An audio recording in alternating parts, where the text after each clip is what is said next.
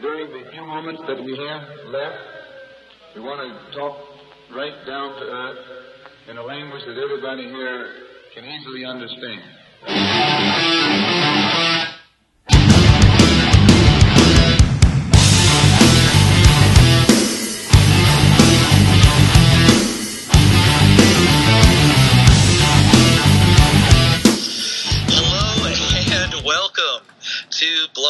Comics 2.0. I'm Derek, I'm Colby.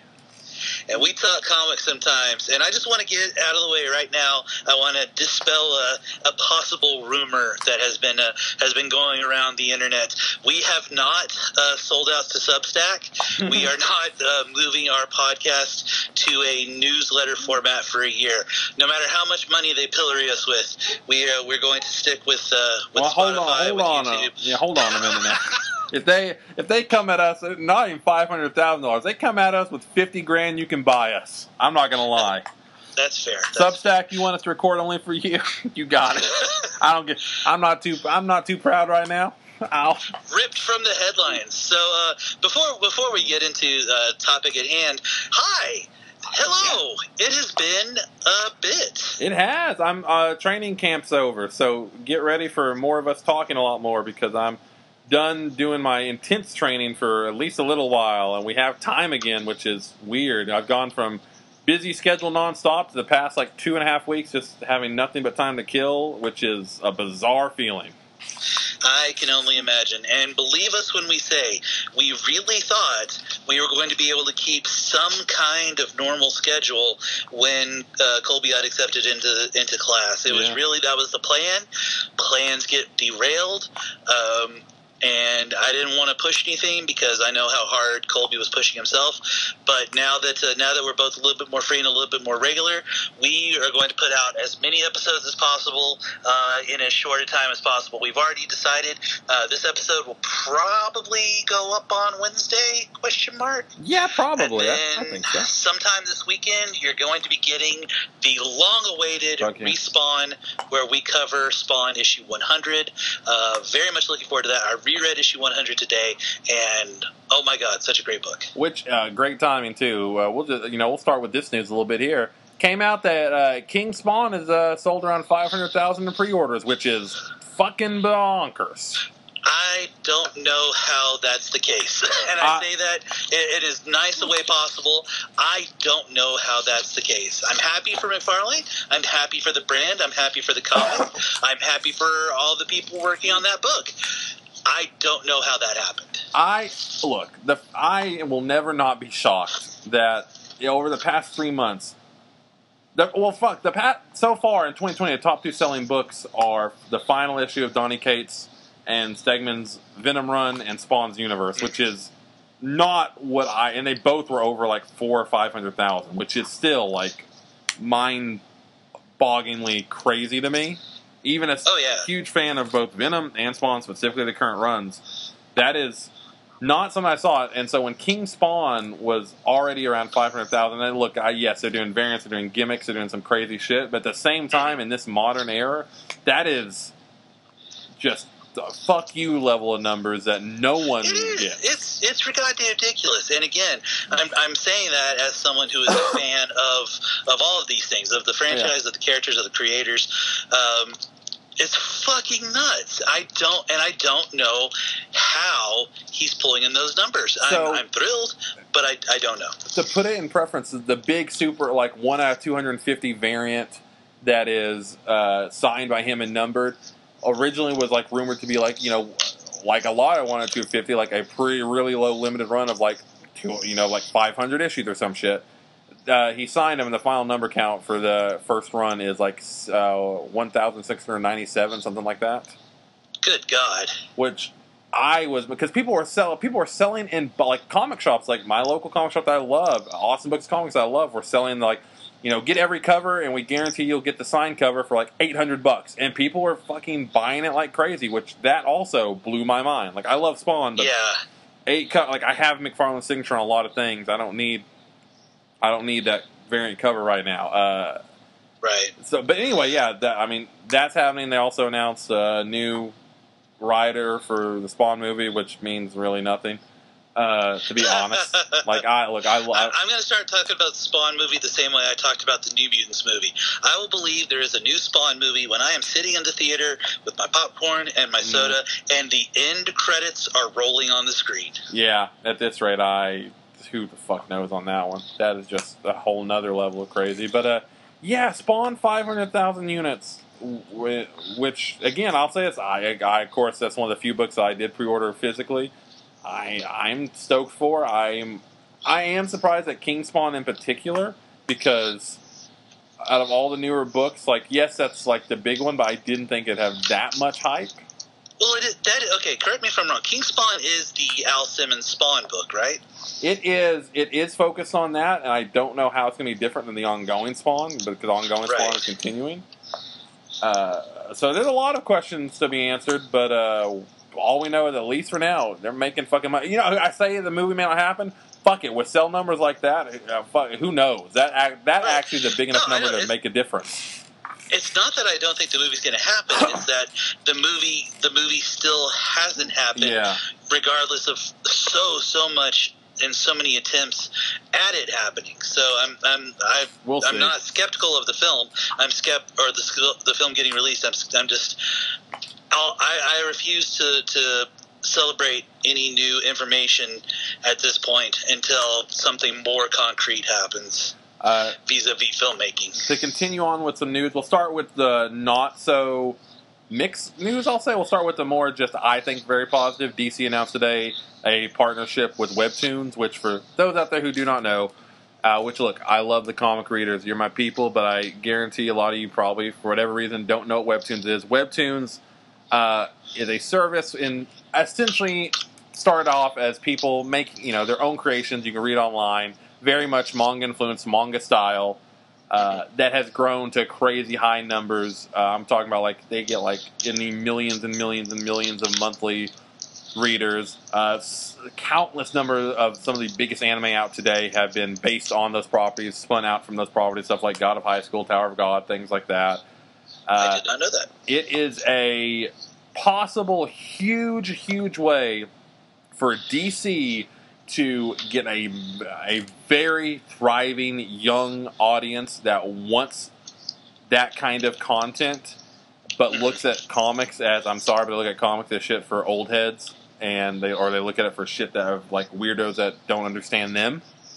Right. It, it, I'm excited because this could be that bridge that we've been looking for for a minute of how do you take people who love manga, people who love anime, people who love things that are so similar to comics, and how do you bring them over? And this is one of those they, they attempts to are do it. comics. They're just not American. Exactly, comics. exactly. Well, and I think that's a distinction that we, all of us, need to start making because I've never understood how a lot of comic people look at manga and a lot of manga people look at comics. Because, like I said, at the end of the day, they are the same thing.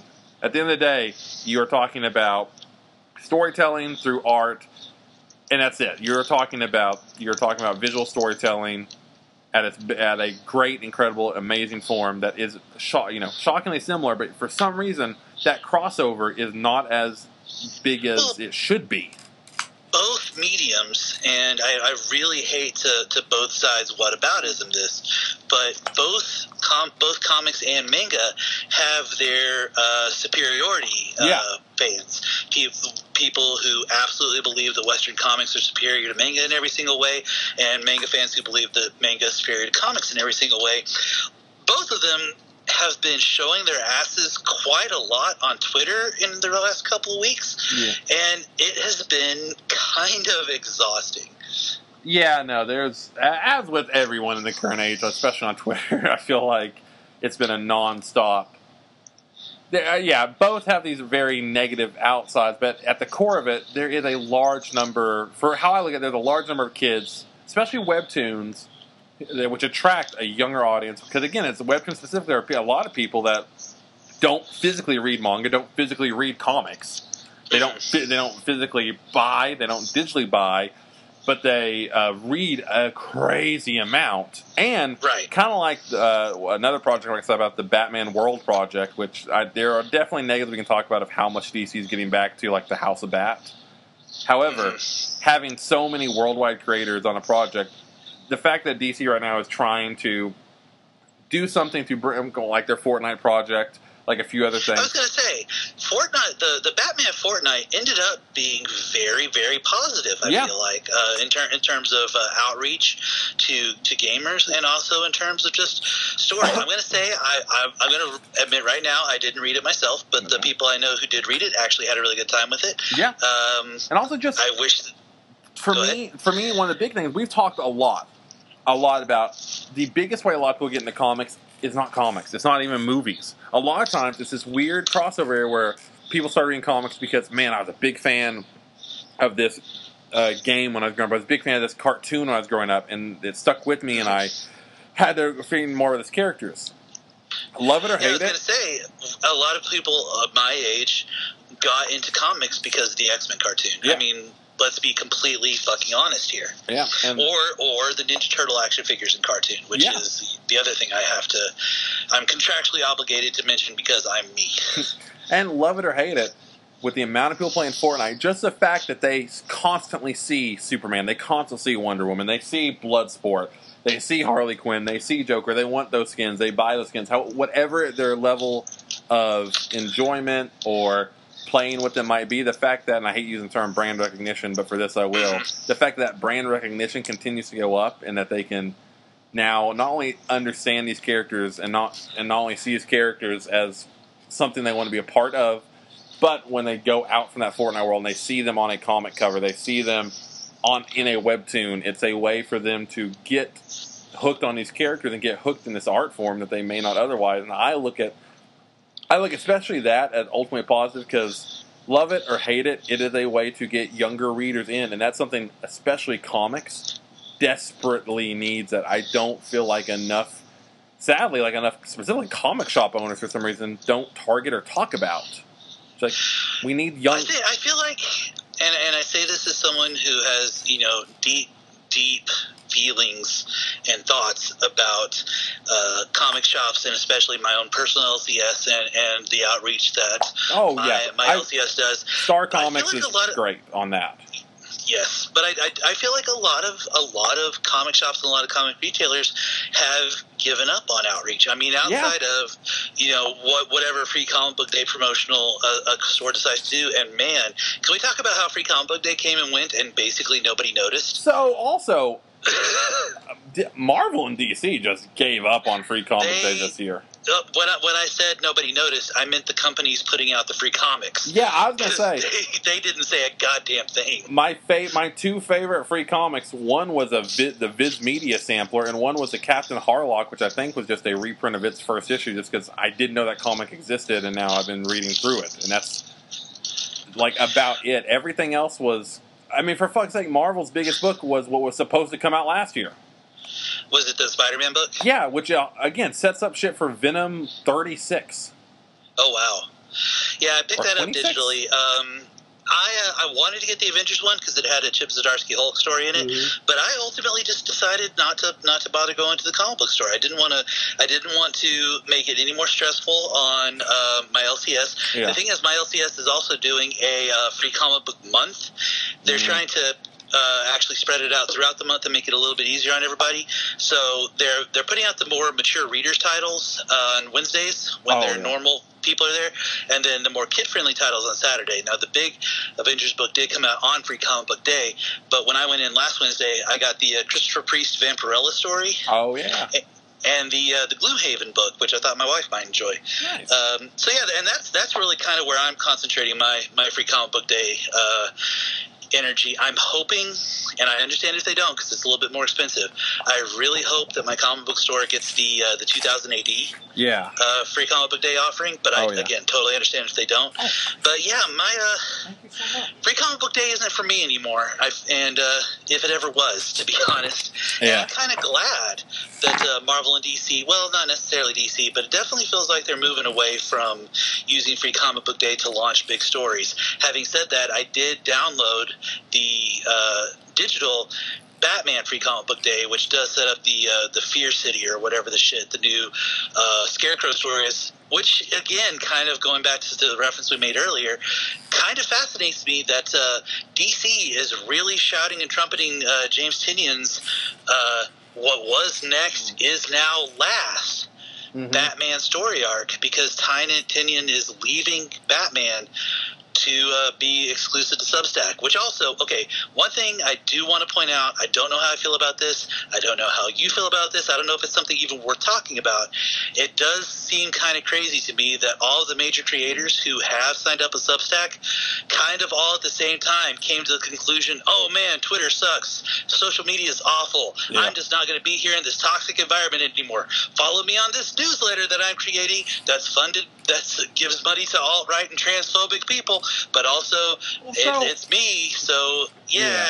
It's a, well, it's that's that weird gray. That's not such a weird gray area where it's so hard to define. Where you like you said, when it's an open platform for not open, but a platform that they seek out people with big audiences just to send Mhm.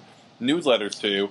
It's that it is that weird one where it's like, man, I, what you know, I because I, don't know how I feel about it. Because you're right, where it's like, well, they have people that again, you know, put out shit that's horrible and awful, and they have shit that put, put out people like me that will enjoy, and they have the mm-hmm. other shit, and I don't know how I feel because that weird like. There's not a direct going from like you know Tinian's money is not going directly to this person, but because they're connected, But- still Exactly. Yeah, that's that's again something that I feel like is important, and I know I keep harping on it. I've said this two or three times before you even started recording. The fact is, the first year that a person has a Substack newsletter, Substack gets ninety percent of their profits. So yes, you can you can say that no, I my the money that I'm making off Substack is not going to fund these voices, but ninety percent of your first year is. Yeah. And Tynan's Tinian, I keep trying to figure out how to pronounce the guy's name. James Tinian, guy that's writing Batman. tiny, just already- like tiny already- onion. Tiny Onion, T- Tiny Onion. Yes, thank you. Um, he keeps he's already making noises like he's got the year in and out.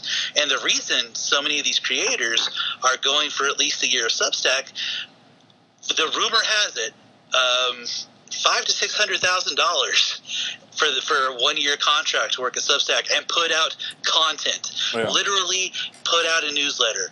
Uh, Ty- says has said said in his uh, exit from Twitter uh, free newsletter. Mhm. You know, I don't even have to make. He doesn't even have to make comics content. Yeah. All he has to do is he could do uh, a year of newsletter recipes Mhm. and would be fulfilling the terms of his contract. The thing is, Substack doesn't own anything he creates either.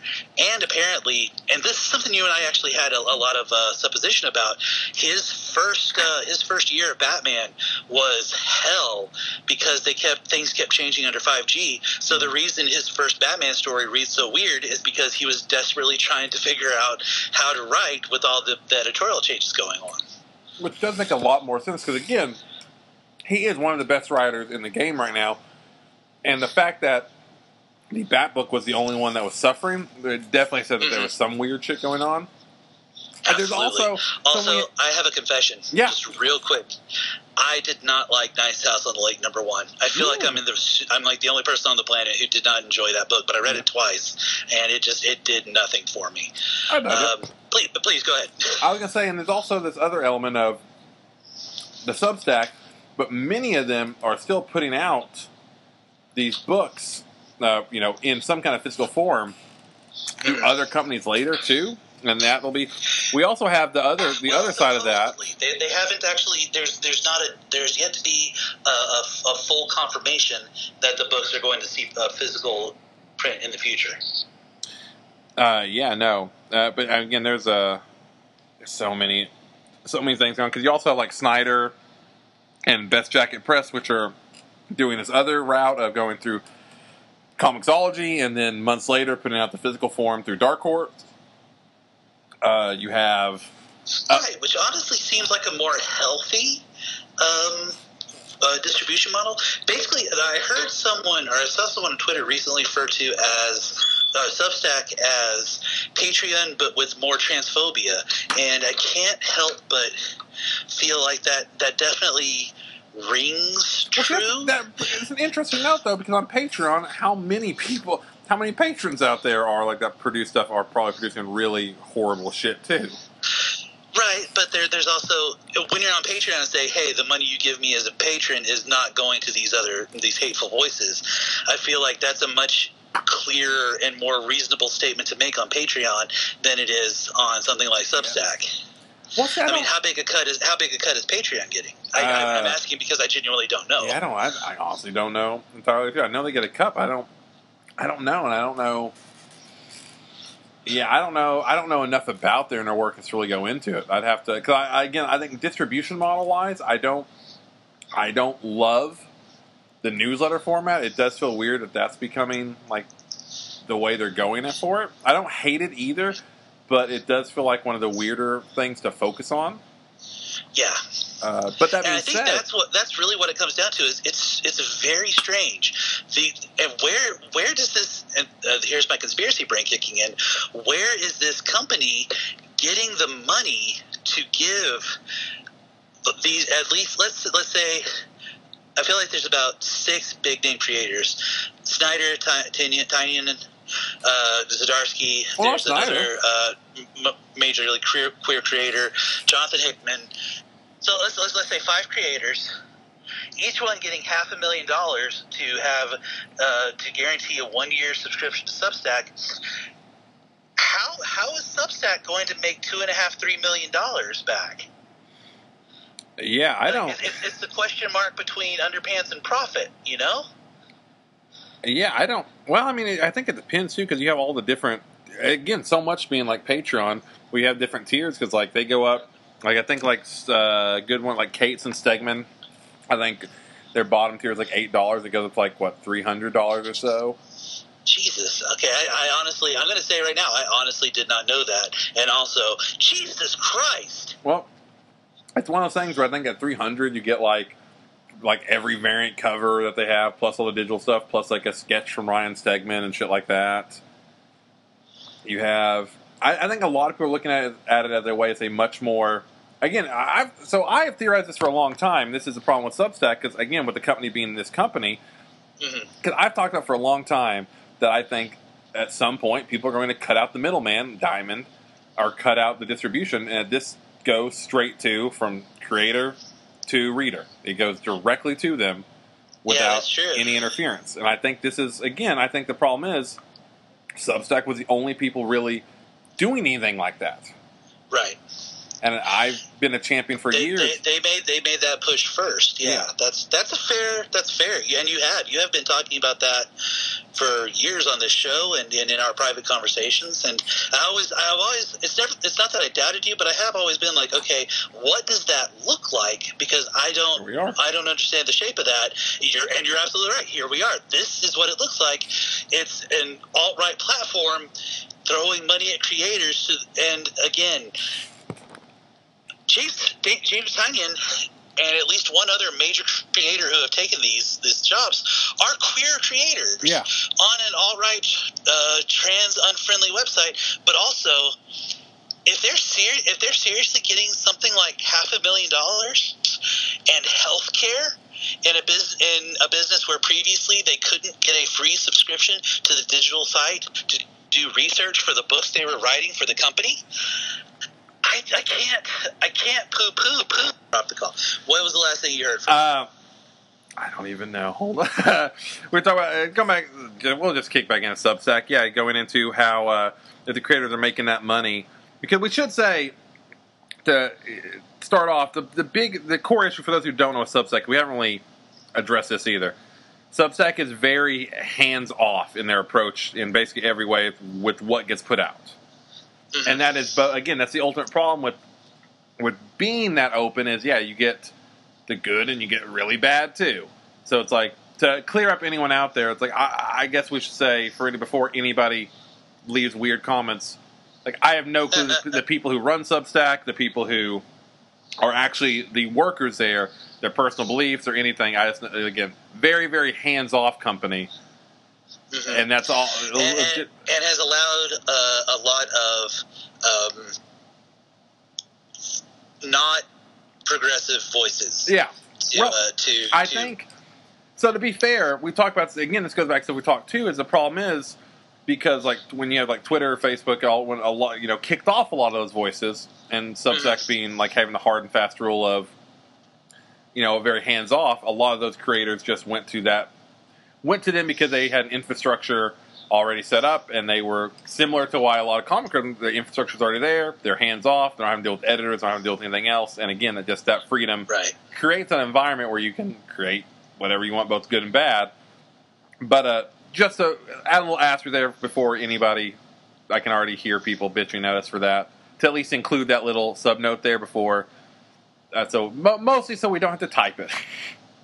Right. Uh, but going back to yeah, you were talking about how the fact that the creators, if they're getting paid, if they're getting any kind, of, especially if they're getting any kind of benefits, how that that alone in the current comics climate puts such a high mark for them that I can't I can see why so many people are jumping that way.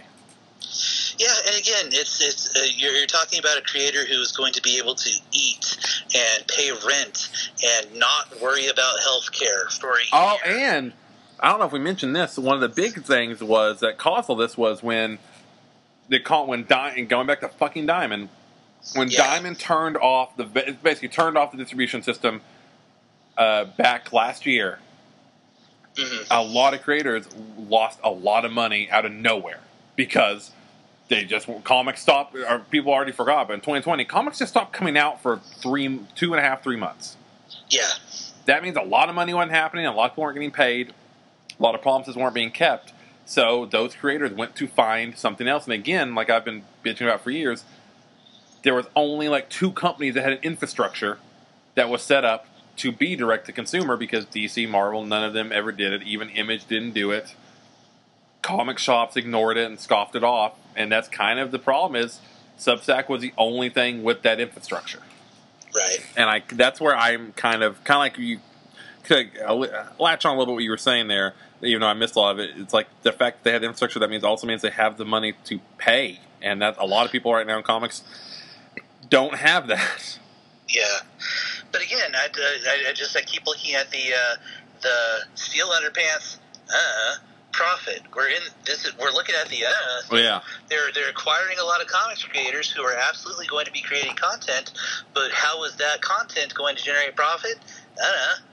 But Yeah. apparently that's the plan, and it's just it's it's it's it's worrisome for. I, I, feel like it's worrisome for the industry, but also I don't think uh, I don't think comics are going to be destroyed by this. I have a friend of mine texted me Substacks is going to destroy comics, and I'm like, I don't. I didn't want to say anything, but I was like, I don't think that's actually the case. But it is going to irrevocably change Oh. comics. Probably not for the better. Also, I feel like uh, we just had a person join us, so I'm just going to shout out, "Hi, Daniel," and hope that it actually gets somebody. What's up, punker? How you doing? What's up? I like cashed in my money in the bank cause to join this call now. Yeah, that's right. We're all here. That's right. Surprise, surprise, everybody. I'm just actually here for the title of uh, Derek's chair. That's all I'm here for. Take it back where it rightfully belongs. I do have a very comfortable chair that I'm sitting in right now. I want to imagine like I came through the rafters, like staying and this popped in that way. So uh, That's the way it But hey. I, I just I imagine you coming in and, and delivering um, stunners to everybody. Oh yeah, I would. uh, for anyone listening, this is my lovely co-host of Dangerous Humans, Daniel. He is here uh, because this is a secret reunion show that no one knew was coming. It's not even us. We weren't even entirely sure we could pull this off. But yeah, we really, really wanted to, to kick off the, the return to podcasting by having uh, all three of the, the major um, blah blah people here. I don't know. We don't really have a network so much. You know, we used to be we used to be on the Night Nerd, and um, anymore it's just the three three disparate podcasts, all of which Colby is on. So I guess the Colby Network. Uh, Yeah, That's right. but uh, Daniel, I'm glad to see you. I'm glad to hear you. Good to have you. Uh, we have been talking about the oddity of Substack. Aw, sick. So we haven't gotten to my topic of the night I want to talk about. Nice. All right. Yeah, I don't know how I feel about Substack. I don't fully understand what it is. That's the other thing. It's like, what is a newsletter in, in the 21st century? really, I used to newsletter. My shop does one, but like that's because it's my shop being like, "Yo, guys, buy these books," and I'm like, "Cool, sounds good, guys." But outside of that, I don't understand. Is it like a strip like a newspaper would be? Like that's that's all I can picture in my head. Yeah. Yeah, I kind of feel like it, it must be something like like um, well, like like webtoons or you know some sort of other of uh, other uh, not not your traditional digital comics output. Yeah. Yeah, I think I, exactly. I think that's pr- essentially what it is. But again, I don't. I don't know. I'm. I, I wish I wasn't going to do it, but again, because of today's announcements of Cates and Stegman, I, c- I wasn't going to do the Snyder one because he's also doing Comixology. But uh, Cates and Stegman, I might have to do. I I may um, we'll, we'll talk more about this, but if if uh, the X Men ends up going the way I'm afraid it's going, I might uh, my, I might be I might be getting on the uh, the Snyder Comixology train unless unless his stuff ends up day and date on Comixology Unlimited because if if uh, if I end up dropping a whole bunch of comics, I'll probably just go ahead and get a Comics Unlimited subscription, Comixology Unlimited subscription, and uh, just become one of those uh, digital comics bums everybody talks about. I mean, it's not your rightful story arc of your life as a comic fan, Derek, to become that guy all of a sudden. Uh, isn't it? I mean, I'm 40 years old. I've been doing this since I was So, seven. uh, Dude, get be prepared to have a lot of free space in your house. well, that's the thing is, I'm still going to buy omnibuses. omnibus. that's exactly right. Buy every omnibus. It's gonna be like omnibus for Impossible Man, and he's gonna be like, "Oh hell yeah, let's go." Don't uh, tempt me. I'm very much sober right now. By the way, I just want to warn everybody that I'm not just fully blasted from work. So That's fair. It's, we wouldn't have any other way, Daniel. We got to be all here in some Yeah, form or fashion. Uh, you know, you mentioned it. Why the fuck not? That's kind of that's probably 'cause we don't. I don't know if we have anything in Substack. We we know it's going to change things. I don't think any of us know how or what. It- I, I am. I am really looking forward to. Well, not that's a, that's not the right phrase.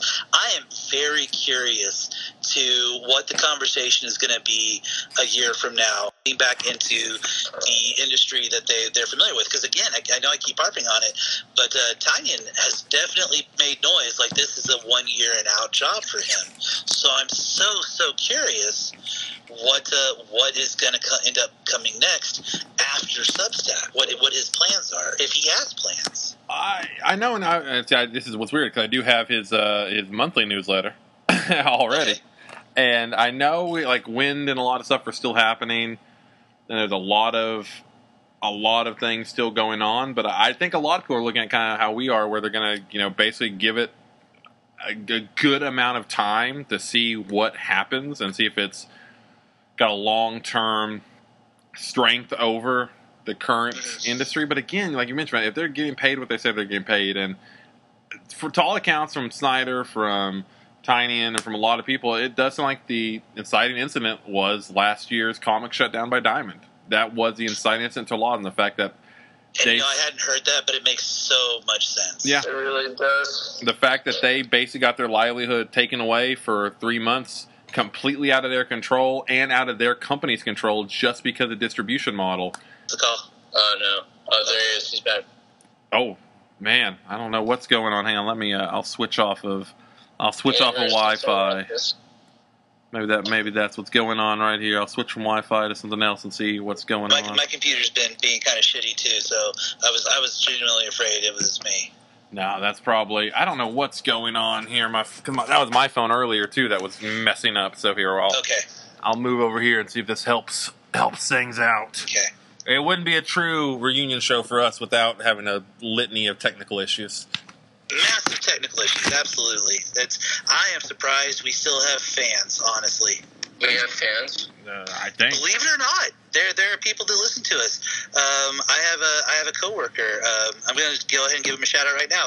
Uh, Randy Randy Wallace uh, is a, is a a good friend of mine. We uh, have lunch at work on occasion, and he listens to my podcast. And I have no idea why, but Randy, thank you so much. Uh, it's it's very much appreciated. Yes, thank you, Wow. thank you, thank you. Uh, you know, we mentioned it, and uh, again uh, with Hickman being on uh, Substack, we may as well talk about it because this will probably this is definitely the main topic. And while, Dan- while we're all three here for sure, before technical difficulties get uh, out of control, to make sure we talk about it. Uh, yeah, so it looks to all accounts, unless Marvel and Entertainment Weekly and Hickman himself and everyone involved is doing a giant work, it does appear that Inferno is going to be Hickman's finale to his two year X Men run, which is Three.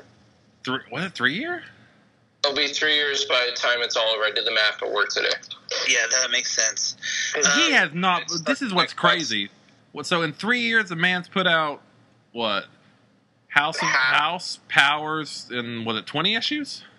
21 issues of X Men, um, and then uh, the four four issues of Empyre X Men. Uh, he wrote all of the giant size X Men, so that's another what six issues, eight issues. Um, I mean, 30, 40 comics, but he's he's he's he has been the the godfather of the X Men line for yeah minus minus COVID uh, months roughly three years by the time it's over. And admittedly, something that every single person on this call has talked about is how Inferno felt like it was it was probably going to end up being the end of the story. But that was never reported until today by Entertainment Weekly that that was indeed the case. And even Entertainment Weekly in the article was like, so uh, we just learned this, and we already had an article ready to go where we were talking to all the creators. So we're just going to go ahead and run that, and also um, look at that article in light of this most recent news. Okay, goodbye. And then even Gerry Duggan tweeted, it was like, kind of bummed that I learned that Hickman was leaving the books from this Entertainment Weekly tweet. So what is what is that? Uh, How, how if if you're Marvel, how are you reacting to that news? Because I feel like Hickman just really dropped a smoke bomb and ran out of the room. yeah, that well, and he he's talked about that he has another giant Marvel story he's telling, but it's also, I I'm just gonna be honest. If in, unless Inferno is like the greatest X event of all time, I, this entire run is one of the most bizarre eras of X Men. Period. Like I'm glad it had a direction. I'm glad he codfathered it. But at the same time, looking back at other eras, this one just feels. I don't know what the point is. That's my fear. That's my fear is that, and again, um, I don't know if we can lay it at the feet of Substack. He definitely went all in on his uh, three worlds, three moons like imprint that he immediately whipped up for Substack. Uh, I know Al Ewing did some world building, though uh, apparently Al Ewing is not, at least at the moment, uh, on Substack. Which thank God, because if Al Ewing went to Substack, I would actually have a Substack subscription. but uh, everybody, everybody's got their line, man. Yeah. Um, but but it is it does feel like if if if, if Inferno really is the end, it's gonna end up being a truncated story, and I don't think I think it was that was. Uh, Daniel, you and I have talked about this a lot in text. Okay. My feel, my feeling has been Inferno is the two thirds of the way through the story act turn. exactly. leading to That's the how third that too. So we were in like the halfway point to the last major chunk of his run. So Right. And then and then we're getting the, the rug pulled out from under us on this. And yeah, I'm I I have been honestly, I have I I've had a bad day to begin with. Sorry guys. same here. But uh, but here. I, that that broke my heart. That really, I spent the back. You know, when I learned that, I got really upset. I don't think I don't think we're going to get a satisfying conclusion, and it's going to prove all of his nastiest critics right. And that that burns because I feel like there's so much story potential that has been realized, and yet so much more story potential that could be realized in the Krakoan era that that might not. I mean, it still could. I have a lot of faith in Gerry Duggan if he sticks around, but who knows? We don't know at this point. We have Yeah. no clue at this point. dude yeah i i have no clue like i, I so for me i know i've been more critical than you two of of hickman as a whole on the x-men run but at the same time i for mostly for the same reason because house and powers laid the groundwork for so much potential and those first like six issues kept laying that groundwork and it felt like we spent the next 10 issues after that also laying groundwork and we never really got to the point where things started clicking and coming together. Like we we got you know bits and pieces, and honestly, it was also weird because most of the bits and pieces of things coming together didn't happen in Hicks, Hickman's X Men. It was all X Force or uh, Marauders. uh, Marauders, yeah. Yeah, which. Here's the other weird thing is I don't know how the fuck you can read Hickman's X Men right now as it stands, like issues one through twenty, because it does feel so scattershot without the rest of the books. Marvel's putting out a Hickman omnibus, and it is just his X Men run, and I think it might it might include his giant sizes.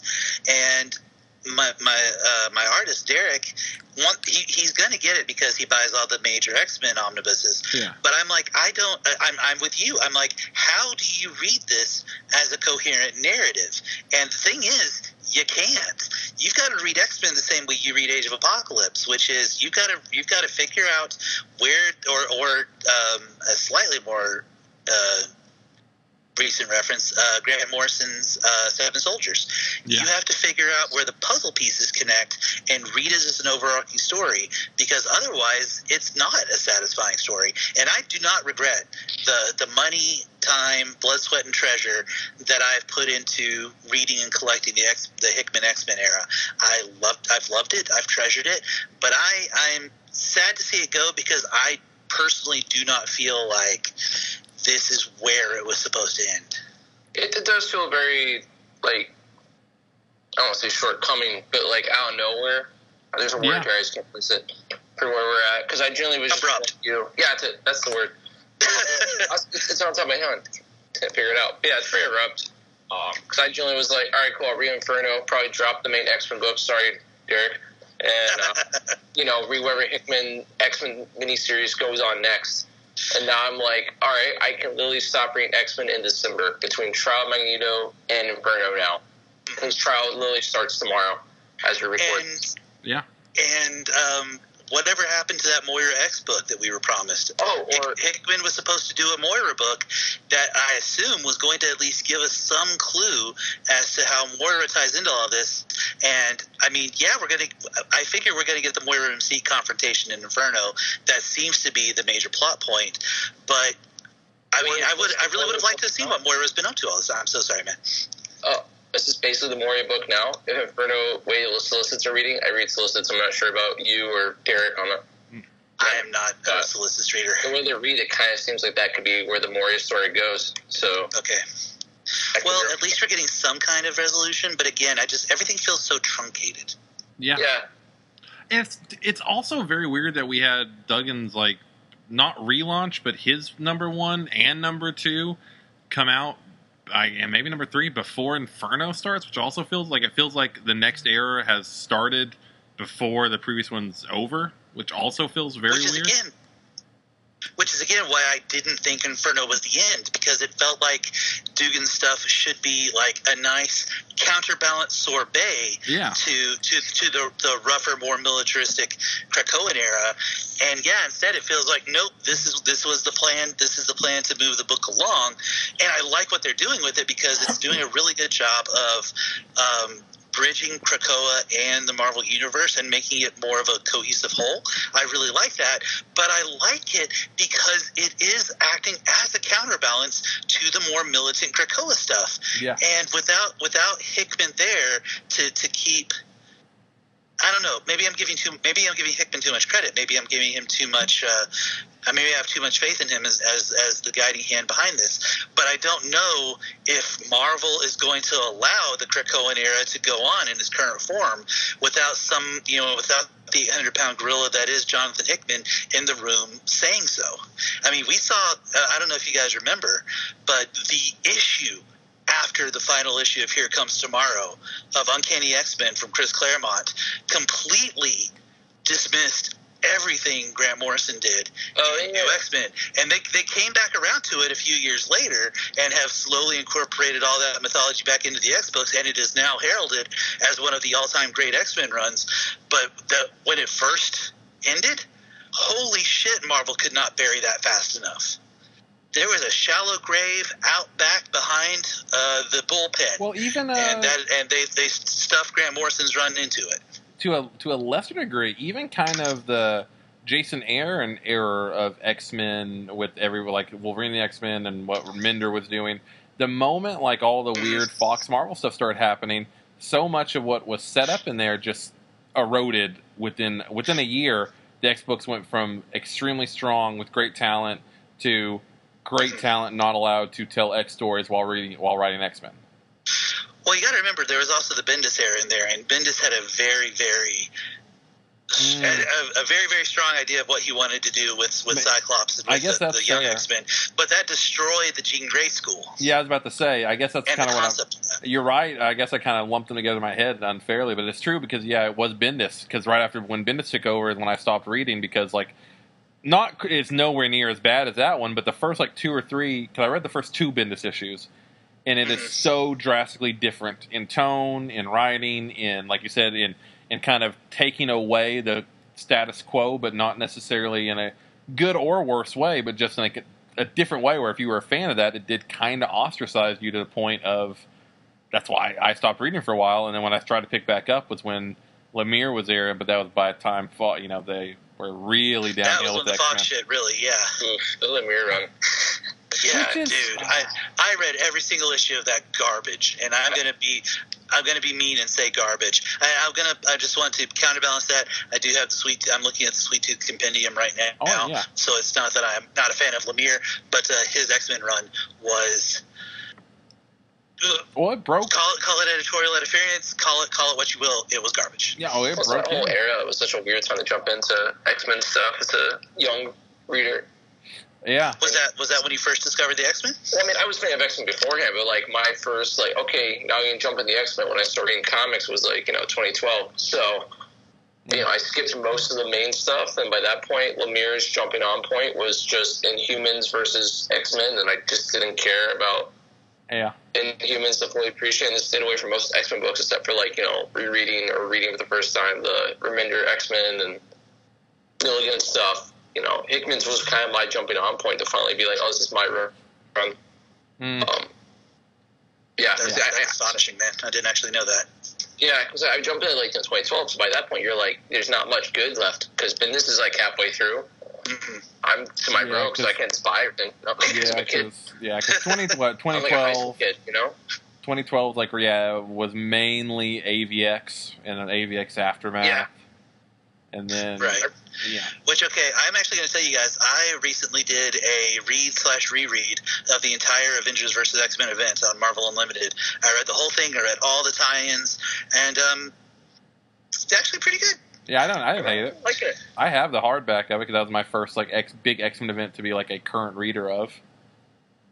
Yeah, I didn't hate it. I remember. I remember selling those when when we were at Hastings together. Yeah, But uh, but yeah, you're you're right. After after AVX and AVX consequences, Cyclops' uh, status had changed so drastically in the Oh. Marvel universe, uh, and then Beast started down his road to what appears to be villainy now in X Force, uh, and bringing the the 05 back or up to the present day. Oh, I future. forgot about that. Man, they stuck around for forever. They did, yeah. And I really wish that uh, they uh, they had gotten a better ending to their story because God Extermination is terrible.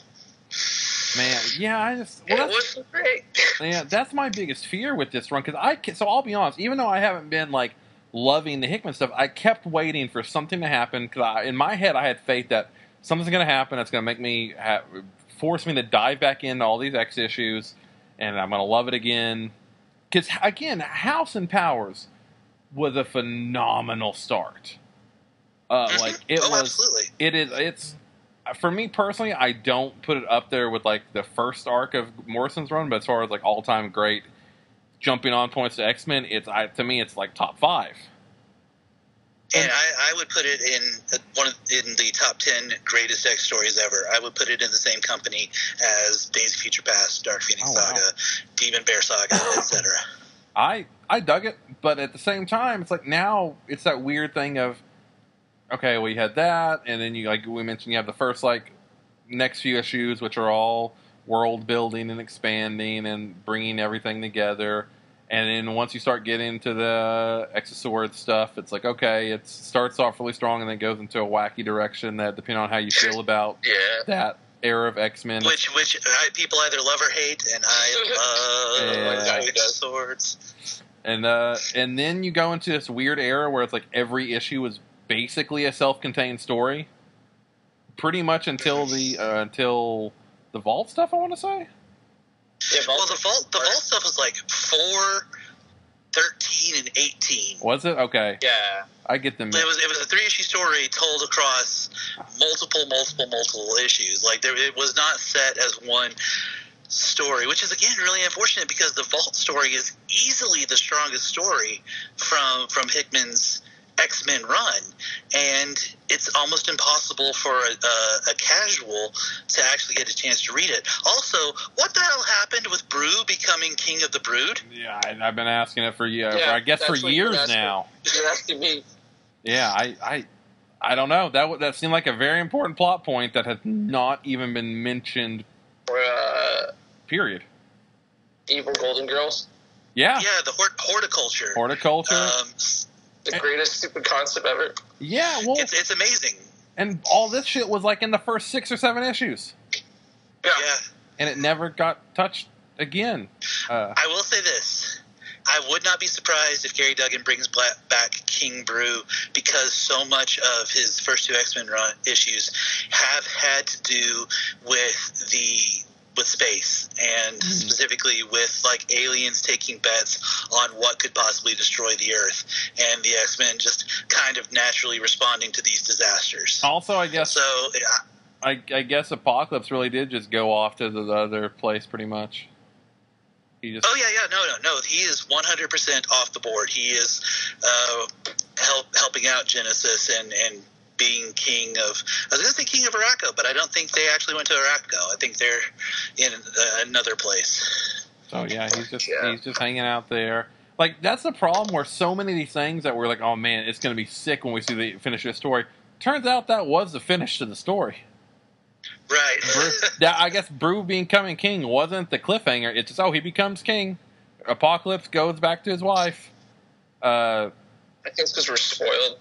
I guess, man. I don't. well, it's, it's the uh, the eternal second act of comics. You know, the True. the idea that Well, uh, but this there's was a- never really an ending. there's never an ending, but this was like a second act of a second act of a set. Like normally that applies to like, oh man, we read Morrison Batman for five years, and then we got you know Snyder Batman, and man, it feels weird going from one to the other. This is within the. It, it would be like if you know fucking Death of Batman, you know, instead of ending with uh, or fuck, it'd been like uh, no, even better, it'd been like if that first issue Detective Comics when Joker got his face cut off, if that was just never addressed again. Right. If that was like, oh no, that's that was the ending of that story. He got his face cut off, and now he's just wandering off somewhere with no face. That's just it.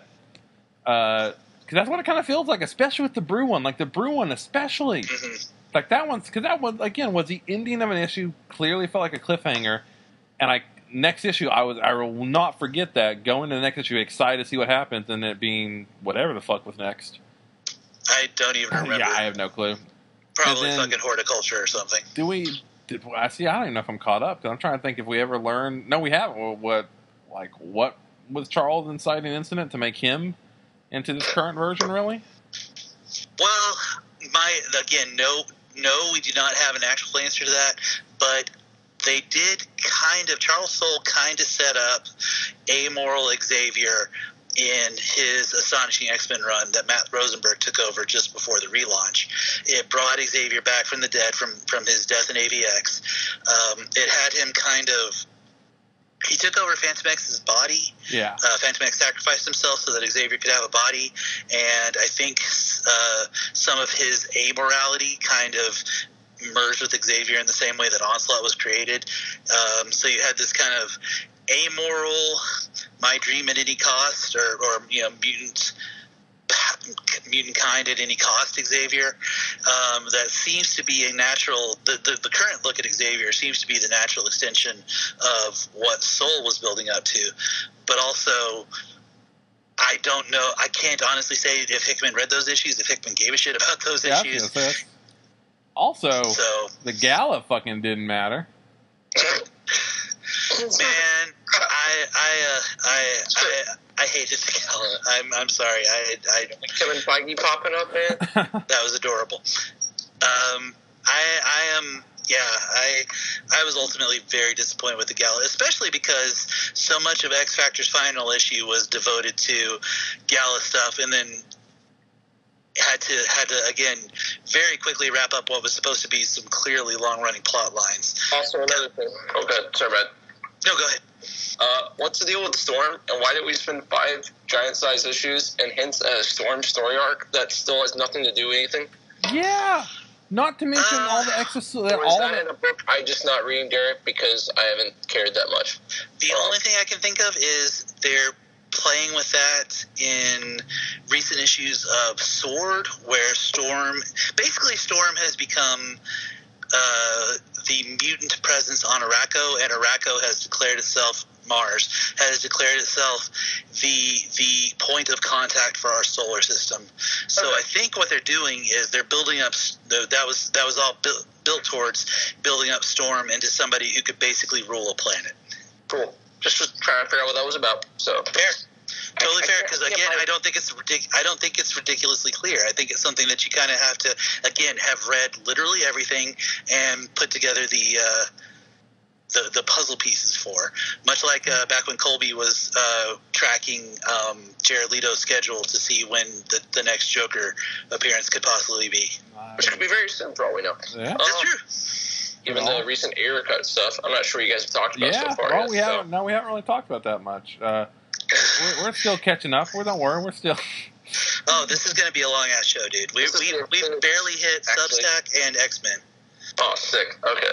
Yeah, no, we got. We So, got is, so what's the, the what's the latest uh, Ayer cut rumors? Because last I saw, Ayer was like, I don't want anything to fucking do with this anymore. They Stop talked- talking to me about it. Photos recently of stuff that was supposed to be included in like the original ending information. We might know what I'm talking about. Yeah, so yeah, Ayer had that big. Uh, he had the big like Twitter post where he was like, "Hey, this is why I'm not giving up on this movie happening." Blah blah. Like talk about the whole story of it and his original idea and his original cut and talked about all that. And of course, the obvious biggest thing being like his cut legitimately is finished in the can, has been done for years. Whatever, but yeah, though he's uh, he's just gone into more and more depth on what happened, set stuff being released, photos being released, how different it was going to be. And I think what really spurred it was, and I do get, get where he's coming from. This, like the first week that James Gunn Suicide Squad came out, every article was comparing the two, and he it essentially started started with him going like, "Hey guys, you know you can talk about a piece of work without having to shit on me, essentially." Right. And that turned into him explaining the whole situation. And I think really reignited him in a big way to be like, "Hey, that's not my fucking movie. The one movie you keep on talking about to be me is not the movie that I made. That's the movie that was cut up by 500 other editing teams. I, you know, seven months after I finished shooting and finished editing my cut. uh, so you know, it's just gone into more and more and more depth, and I, I'm curious to see if it if it might with the recent Suicide Squad stuff, I wouldn't be knowing how little DC would have to do to, to put it out. I right now I wouldn't be the most shocked if it were to hit HBO Max. Yeah. I'm, I'm, I'm really surprised that after the the um, fervor over the Snyder Justice League cut, uh, if they have an, another film that could uh, that could spark that same fan base, that could spark that same passion, Yeah. that they don't have to spend any money on because they did have to spend money on the, the Snyder cut. Uh, it is it is kind of curious. Then again, you know, I, I, I've mentioned this before. We we are beating the blood-stained concrete where the dead horse used to be Oh, yeah. at this point when it comes to the to the Ayer Suicide Squad film. Which speaking of, we haven't even talked about the Suicide Squad film. Oh, yeah, it's fucking good. It's a movie. It happened. Anyway, um, no, I'm kidding. uh, Ooh. No, no, I'm, I love that movie, The Passion. Actually, I've seen it Okay. twice. Oh, so I I just fucking like have. being an asshole. I'll be Uh, honest, I've seen that movie way too many times right now. Yeah, fucking. And Uh, uh, it it is. got Uh, me to reread Copra Volume One. So oh nice. Oh man, I love Copra so much. I I'm, Dude. waiting too. I'm waiting for my shop, to, Acme Comics, by the way, um, to get the next volume in. So I have all round five rounds. I'm desperately waiting for uh, Michel Fiffe to put out round six or to do whatever he's going to do to keep the, the trades going. Because for a while there, it was an image book, and then Yeah, it was. for whatever reason, it's like six issues of image, and he was like, "Nope, I'm, I'm not doing this through image anymore," and he just went back to his uh, to um, uh, Bur- whatever Street. I just remember that was one of the weirdest books I bought. That was, an, or you were talking about how great Copra was back in the day at Hastings. Like Yeah. that's like twenty, yeah, 2011, 2013. I don't somewhere in there. And uh, I remember going and it was a literally going back to newsletter, basically buying an issue through his like personal newsletter shit and through his personal stuff. And I remember like, oh no, I, that's so the only like issues I had at Copra for a long time were like the most random shit of just like oh whatever came out. And I remembered to check his site while they were available. Right, yeah. Yeah, and it's, for, uh, for a long time, it was really hard to get the rounds, too, Yeah. the, the collected trades. Yeah, I reread that because I enjoyed Suicide Squad so much. I wanted that same like indie quirky energy because I feel like Gunn killed it, and I'd Oh, yeah. rather never see him go back to Marvel again unless to finish, you know, the Mar- the Marvel stuff. Obviously, Yeah, I'm not. Know. Well, I mean, I, I, I, I really, I can't, I can't imagine Guardians three without him though. He's, he's Exactly. invested so much personally Oh. into Guardians. Yeah, no. I want gonna- that. I just rather than anything else, you know. Yeah, uh, well, I think Gotcha. to all accounts, it kind of sounds like he's going to be pretty much done after that because you have, you know, they've him and DC have all but confirmed that he's got like a couple of DC projects in the pipeline now, and I I know Bautista's talked about that he after they film after this filming of three and the holiday special he's done, and Gunn's hinted pretty heavily that he's finished after that too. Yeah. So I and I, the, the I can't imagine them not being. I mean, you know, th- three and out for uh, for Guardians feels feels pretty strong. Also, um, Chris Pratt's star has faded pretty precipitously after Guardians two, so it may, may be the best the best thing to do. Um, Yeah. Is to, to just maybe rearrange and have the as Guardians of the Galaxy or something, and, and Yeah.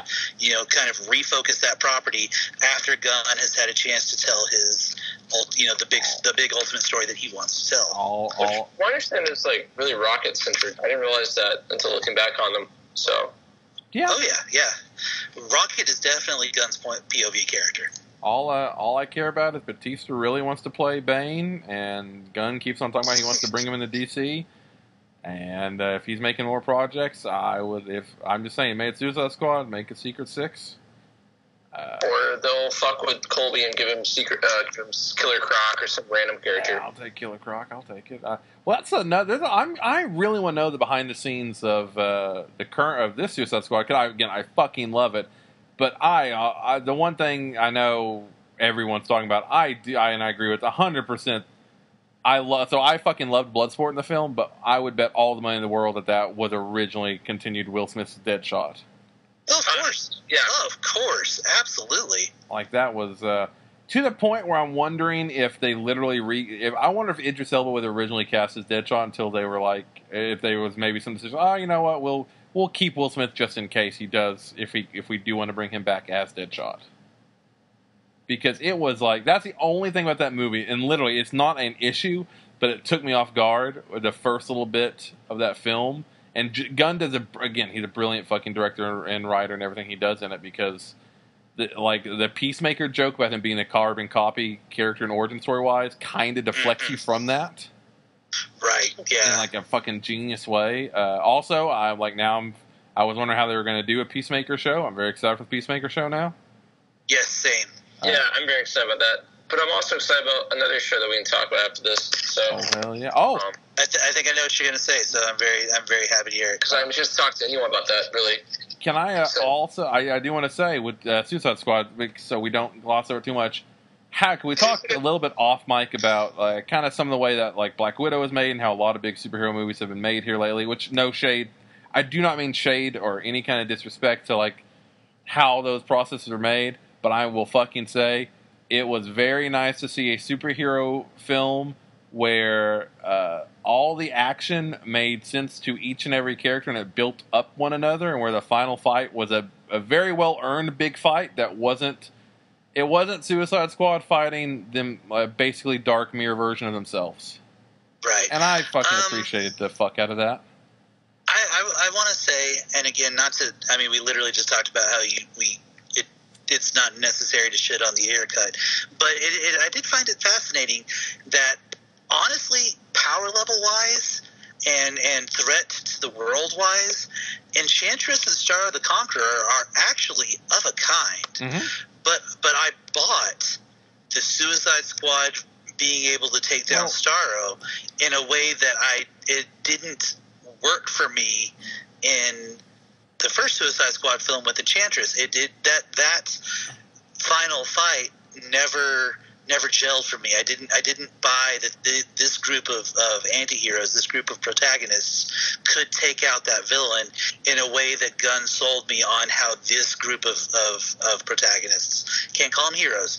Yeah. Uh, this group of protagonists was able to take out Starro the Conqueror. Oh yeah, well, and that's where it gets into weird shit because then you have like the going back to what Daniel was talking about the original cut. It's it's so hard to even call it like you know call Ayer Suicide Squad that because if I remember again, it's been man, it's been a minute now, but I do know the the end like the entire ending was like very very very very very very different. It was much more of them fighting Joker than them fighting Enchantress. Yeah, that makes sense. I remember some. I remember some of that. So yeah, the the scarred up Leto Joker wearing the tuxedo, Yeah. uh, throwing grenades and, and firing, I think, a Tommy gun. yeah, Enchantress was like a. I don't even know how much of it was. That's one of those things where I'd have to go back and re-look through fucking talk about years old stuff now. But uh, yeah, I, I do know the third act uh, was much more Joker related than it was Enchantress focus, and Enchantress was more. I know that I do remember the Skybeam was completely added in. that was a big thing that he had a problem with too.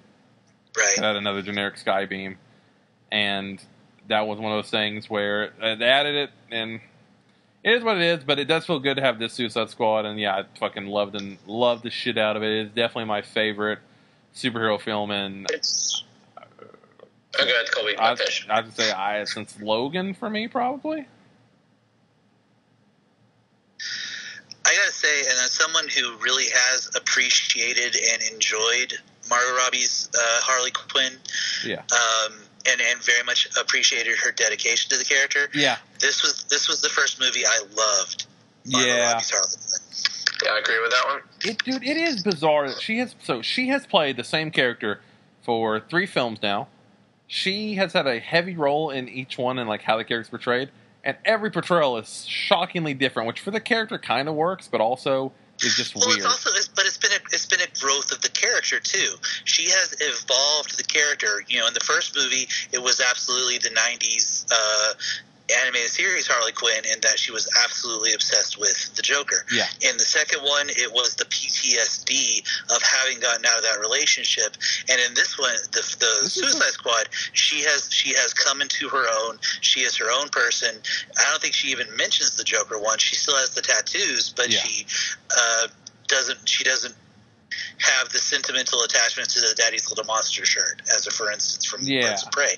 She she is very much her own character, and when she finds out that Flag and T and his had built you know changed the team's mission to rescue her, her her emotional response to that, someone actually caring about her, is like that is that is the moment of for her character in the film.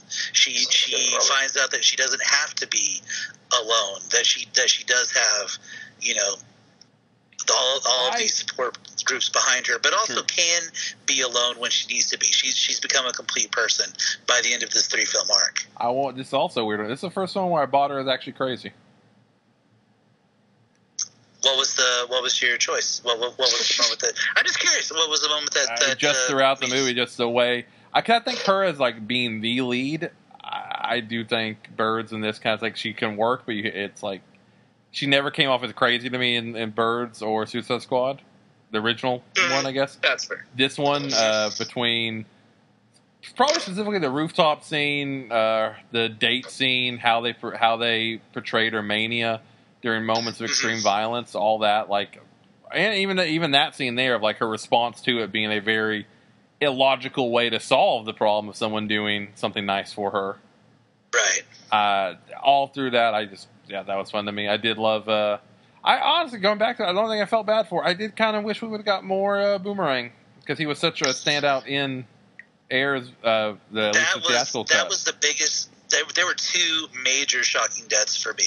Boomerang was the first one, and Flag was the other one. yeah, because yeah, both of those were like you the that that took my breath away that he he had the balls to like honestly there was a point in the movie where I was like is Margot Robbie done playing Harley Quinn oh is yeah, are, are we are we going to actually see like a, a, a TPK a total party kill on this? Or, or is is this a wipeout? Because that the between first you know Boomerang being taken out in the opening credit before the opening credits, and then when Flag got stabbed, I was like, okay, Gunn really has you know taken all bets off. This is this is so far beyond what a movie would generally be expected to be allowed.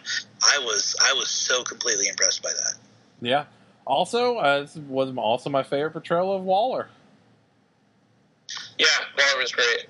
Yes, I fucking uh, fucking loved Waller in it. I loved. Uh, I'm trying to think of who was uh, trying to think of big standout ones for because I'll tell you one. the entire cast was like just fucking stellar.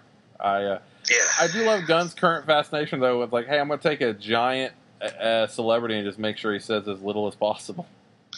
yeah. I did uh, that. That was fun. But I loved uh, the King King Shark was aw- awfully great. I was really surprised how much they dwelled into his like possible godhood and be connected to kings and shit. I did not Yeah. expect that.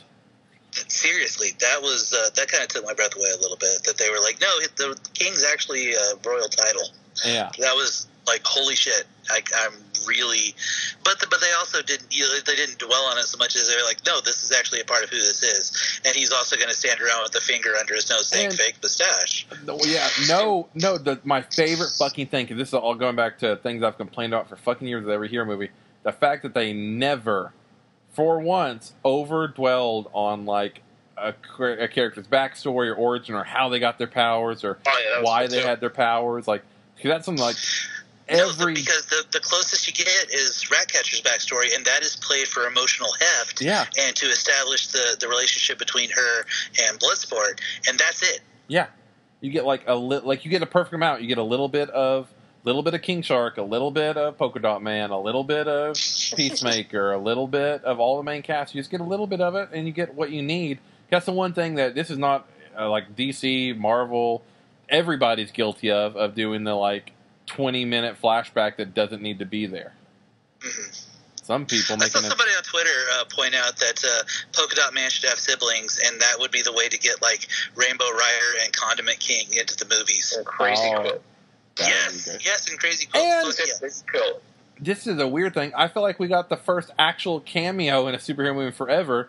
Because Oh yeah, we did. I pointed this out to you. Yeah, because fucking Calendar Man is actually there, but not like the what we've Yeah, been he's getting. just, he's just there. Yeah. Yeah, and it's it, Sean Gunn. It was Sean Gunn's uh, being allowed to be on set. yeah, Uh, as, as opposed to just being, you know, the CGI covered creature, which was delightful. it's amazing. I feel like every because the past little bit, like the past, well, I don't know, five years of the hero films, because they realize how much fucking every character can be worth. Feel like like oh, we got a cameo. Like it's not a fucking cameo if someone comes in, says their name, and sits down. Right. That's like I get. I guess it kind of is. It's like no, it was it was cool to be like. It felt like the first time, like when you saw. I, I don't know, going back to like 2009 or 10 kind of level of like Iron Man and, and Batman and shit like that, where you go like, oh, they mentioned that, that's that. No, I'm, I'm, I'm totally gonna I'm totally gonna make this so much older. Go back to my childhood and be like the absolute pants shitting glee of Val Kilmer's Batman saying, "Circus must be halfway to Metropolis by now." Or Spider-Man Two with Doctor Strange references in a newspaper. Yes, yeah, Mm, that's fair, dude. That's it's yeah, I like that because yeah, you keep it simple because we've gotten so, and I get why because again, the connectivity of the MCU has been its biggest strength, so I get why we do that. But it is, it was refreshing to be like, oh yeah, this world exists, but we're not going to really pay attention to it. Just like the world exists, we're here, we're in it, we're going forward.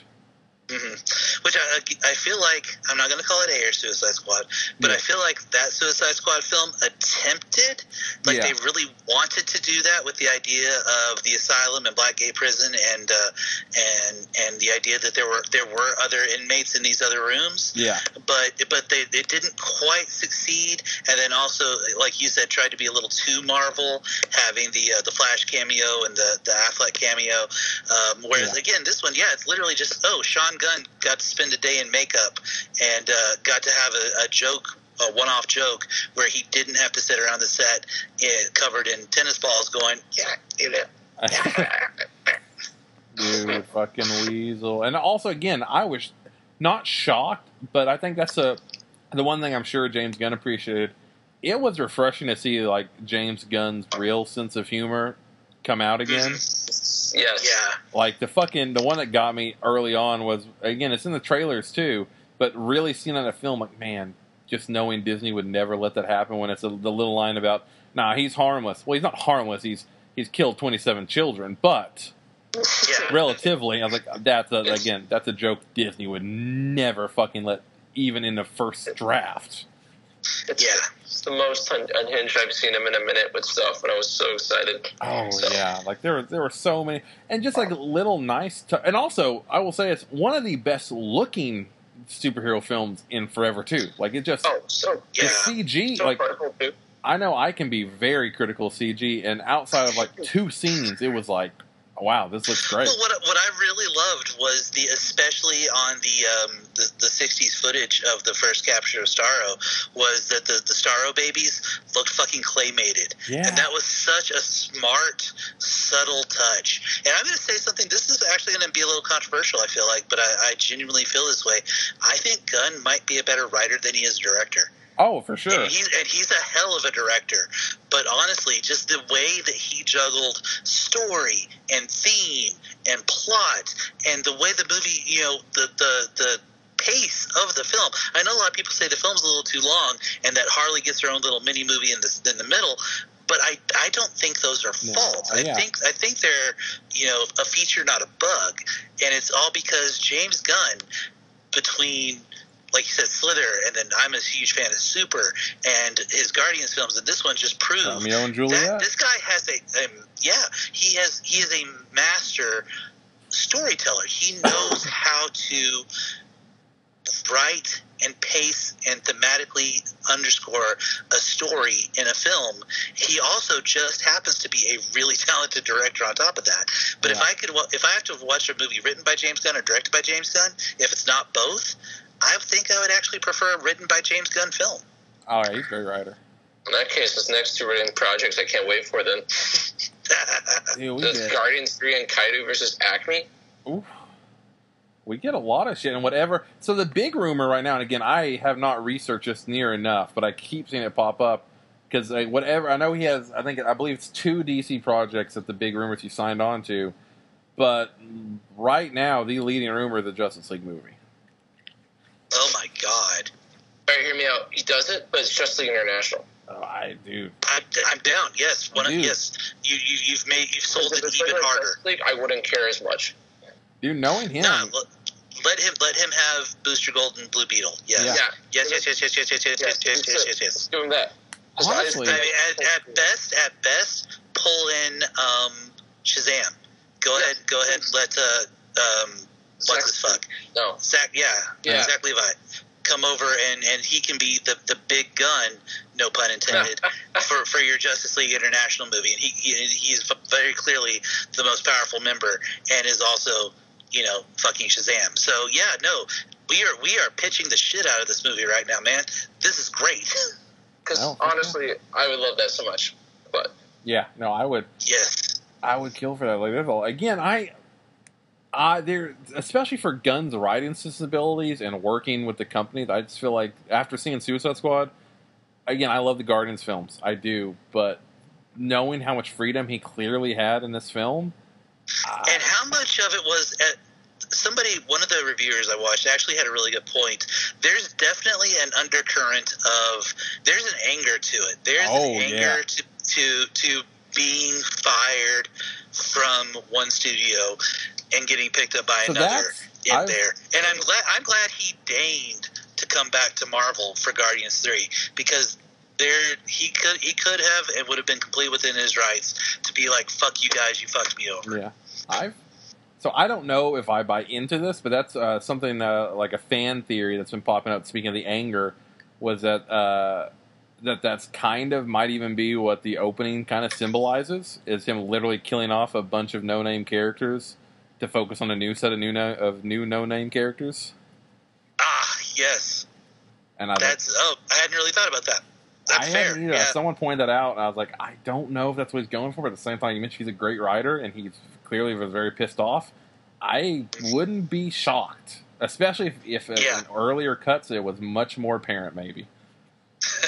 Uh, I mean, if you I listened to a podcast with Gunn that he put out recently, and like a lot of the movie is a re- reaction to like what happened to him. Yeah, So I wouldn't be shocked because I see. I don't want to read too much into it, but especially knowing that DC, to all accounts, including James Gunn, that they offered him whatever he wanted, and the fact that he picked a movie about being in prison in prison just to get your work done with a chance of getting out. I and knowing the timing of everything, I do wonder how much of that might be a shot without being the clearest of shots, and I that could be me looking too much into, but it is all around like Well, there's. the other the other side of that though is uh, Gunn is an avowed John Ostrander. Oh fan. yeah, like there's a reason John Ostrander had a cameo in the movie, and it's because yeah, but it's because um, Gunn is a huge fan of Ostrander and of his Suicide Squad run. So I mean Yeah. that that had to be part of it. too. Oh yeah, I we, can, we can't just dismiss that. Out no, I wouldn't But It's just like yeah, there's definitely some. I don't know, but that's one of those tell-alls where I would say we never get it, but fuck it, if he is done after Guardians three, we may actually get that story. Did anyone read the uh, who's all credited at the end of the movie, or am I the only guy that does that? I, Raiders. I did not. Yeah, I, I did. should have. Like Miller, Frank Miller's credited on that thing. That makes sense. That would make sense because But yeah, it's really sick. The amount of like creators that got credits for that film. Mm. Um, also, I want to say, and Derek, you might hate me, but this is the most refreshing superhero I think I've seen in like two or three years now. Um, I agree. I, I Yeah. agree. I Colby and I know I felt the same about, but this is the, I've been more excited about Red film the first time in forever. It was so weird. So Yeah, it's like I, I, man, I guess I've got more jaded than I thought I did by uh, the current horror movies. But yeah, go, like when after I was sitting on this couch, finished watching it, I could not stop smiling about just like fuck. That is the most I've just enjoyed sitting down and watching begin. And I think part it's also because there's not any strings attached to it. Like I had a ton of fun, even Endgame. I had a ton of fun Endgame, but there are so many things attached to Endgame from cultural zeitgeist, 20 plus movies, all this shit, this build up. It was nice to sit down, like, hey, watch this movie, enjoy it, have fun with it. That's it. And now we're about twenty other spin-offs and fan theories about what did you know. Yeah. And also, they got to say fuck, which, you know, I got to see people's head blow off. yeah, so that's one thing we should mention. Yeah, I, Pete, da- Pete Davidson got his face shot off, and I was pretty okay with that. I was yeah. Uh, I was I was kind of surprised at the level of violence they really let Gunn pull off in it.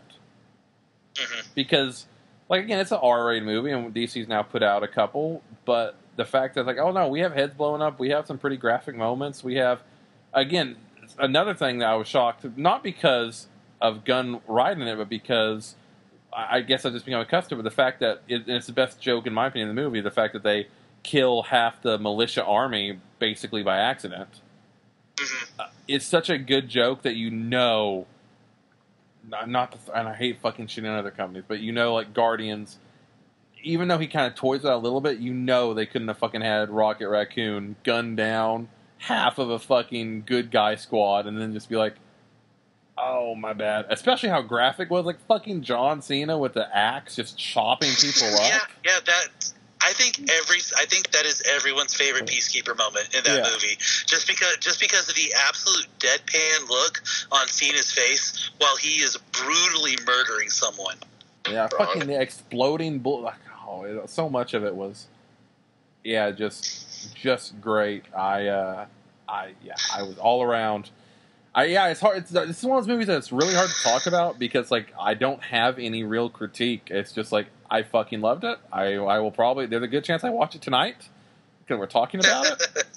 And uh, yeah, I need to watch it at least one more time before it falls off HBO Max for sure. I haven't this much fun movie this year since uh, Psycho Goreman, which if Oh, haven't seen yeah. Dude, I like, watched Oh that. no, it's totally great. I love The uh, the little the montage where the little girl is like pointing like do- doing finger guns at people Yeah, and yeah. stuff. Yeah. I, I wish I could find a, a gif of that because I want that as a gif I so the part that badly. Says uh, I don't trust cops. Um, I, I like that gif so much. I want that.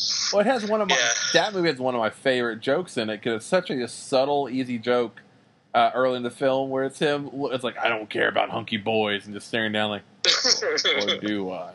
yeah, that's a good one. That one's just it's just fucking great. Uh, yeah, but yeah, no. So yeah, Suicide Squad, uh, fucking all. We'll keep this going.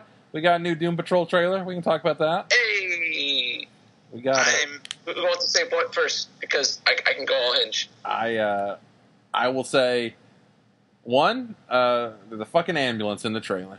We have a fucking ambulance. It's I a- did not notice that. I'm so Oh, sorry. no. I think someone else pointed out to me. There's a fucking ambulance. There's a fucking ambulance. Where I think we're there's about a Are we getting ninety percent. Yeah, I think it's about ninety percent chance we're getting Casey. Sorry, Derek. I would be Figure surprised if we're not getting Casey. Yeah, I honestly. want Casey now. And who could play Casey? I don't know. I don't want know. Casey so Somebody, a human. The- ju- judging from the uh, the the pretty much pitch perfect casting so far, whoever they get will be will be perfect. Yeah, now. Yeah, Uh, it's just so good. I'm yeah. so excited. I know. It's like I just I'm really hoping that uh, they they they wrap up last season adequately because that was the one complaint I had about Doom Patrol. yeah, was they COVID really fucked their uh, season finale by not letting them have a season finale. Sure. Um, Did Yeah. you see the trailer that we're talking about? yes, I did. Okay, because the opening shot I'm watching right now as we record, just to make sure I'm up to date. It looks like that's the fir- first episode because it makes Oh yeah, for sure. I'm, I'm just Yeah, saying. I hope I hope, uh, I hope that it's a satisfying ending because they're definitely Oh, okay, continuing it. But uh, man, Oh, we fucking didn't talk about Brotherhood is in it. yeah, or sisterhood. I think it's the rumor. Oh, Right now. the Sisterhood now. Ooh, that. Be... Yeah, cause I wonder. Yeah. I'm curious because they've, they've done such a good job of juggling like the different eras of Doom Patrol, and I'm really curious they really have. Yeah. It's shocking. Because And then there's throwing like some random Vertigo B sides, like Dead Boy Detective. Like Yeah. what? With David Tennant's kids playing with them. I'm- Insane. I'm the only my only complaint on the show is at this point, um, and I know it's probably because of uh, Legends of Tomorrow, but just fucking put Constantine in instead of the fake Seriously. Constantine. Well, that's that's the thing is that um, Badger, and I will never be able to remember his real name because he was Badger for that one episode of fucking Firefly, thirty years ago, but uh, twenty years ago.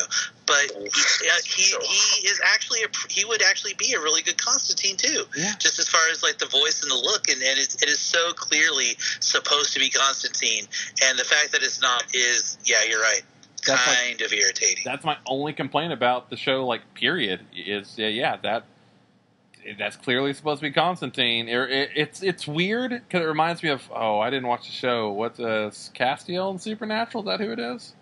yeah. Uh, Castiel. Yeah. And Casti- Castiel, when Castiel first appeared, he was 100% Angel Constantine. Yeah. Yeah, and that's kind of this same problem here, except it's weirder because they own Constantine, and again, yes, he's in Legends, but clearly they're okay doing some weird shit in DC right now, and uh, I, I, yeah, I just want, I, I don't know, I just, I can't be too mad though because everything else in the trailer is fucking perfect. Like, We every- do get finally the brain. yeah, Oh, yeah. M- Mr. Mallah and the brain. I wonder if Fucking, they'll do the we get the fucking too. French monkey. yeah. I want to do like the issue where they fall in love, the Morrison issue. They goddamn well better. Uh, and I- Either I'm- that or they should they should already honestly they should already be a couple in my mind. But Oh, that'd be great. yeah, th- I, it's another thing where, I cannot believe how again, and we've talked about this so many times on this show. I cannot believe how accurate the Doom Patrol show is to the spirit and again themes and ideas yeah, of the Doom Patrol comic. That should that should be an untranslatable pa- comic book, and yet episode after episode, season after season, the Doom Patrol television series just dances that line with such finesse. It's it's insane. It is. It right now. I this is the reason why I've been fucking sucking DC's cock here lately is because they have Actually, we go for at the same time. Yeah. want I'm into it, but I'm not one. between comics and movies and TV shows, the fucking shit they are willing to risk right now. And I know a lot of it is because you know when you're chasing the when you're chasing the top dog, you're willing to try some weird shit. And I think that's been my biggest issue with the MCU shows. They've all been good, but they all have the same issue for me where they start off really weird and they kind of end up just being, hey, it's a Marvel thing, which is cool. Hey, I, again, it's good. What they do is is great. They make great shit. They don't make anything less than really good. I still think WandaVision was a lot more daring than people are willing to give it credit for. I agree up until the last like four episodes, three episodes. I just think the the last bit of again Vision fighting Vision, Wanda fighting uh, Wanda fighting another evil witch. Ends up setting up you know stuff for future Marvel stuff, and the, the my big thing is again Marvel has Marvel has yet to get past the uh, everything's about PTSD era of comics, Sitting all the nails. and that, that even might be why Suicide Squad hit me so well. I didn't think that's right now, but it was refreshing to see a project that wasn't clearly like about the PTSD of the snap or some shit.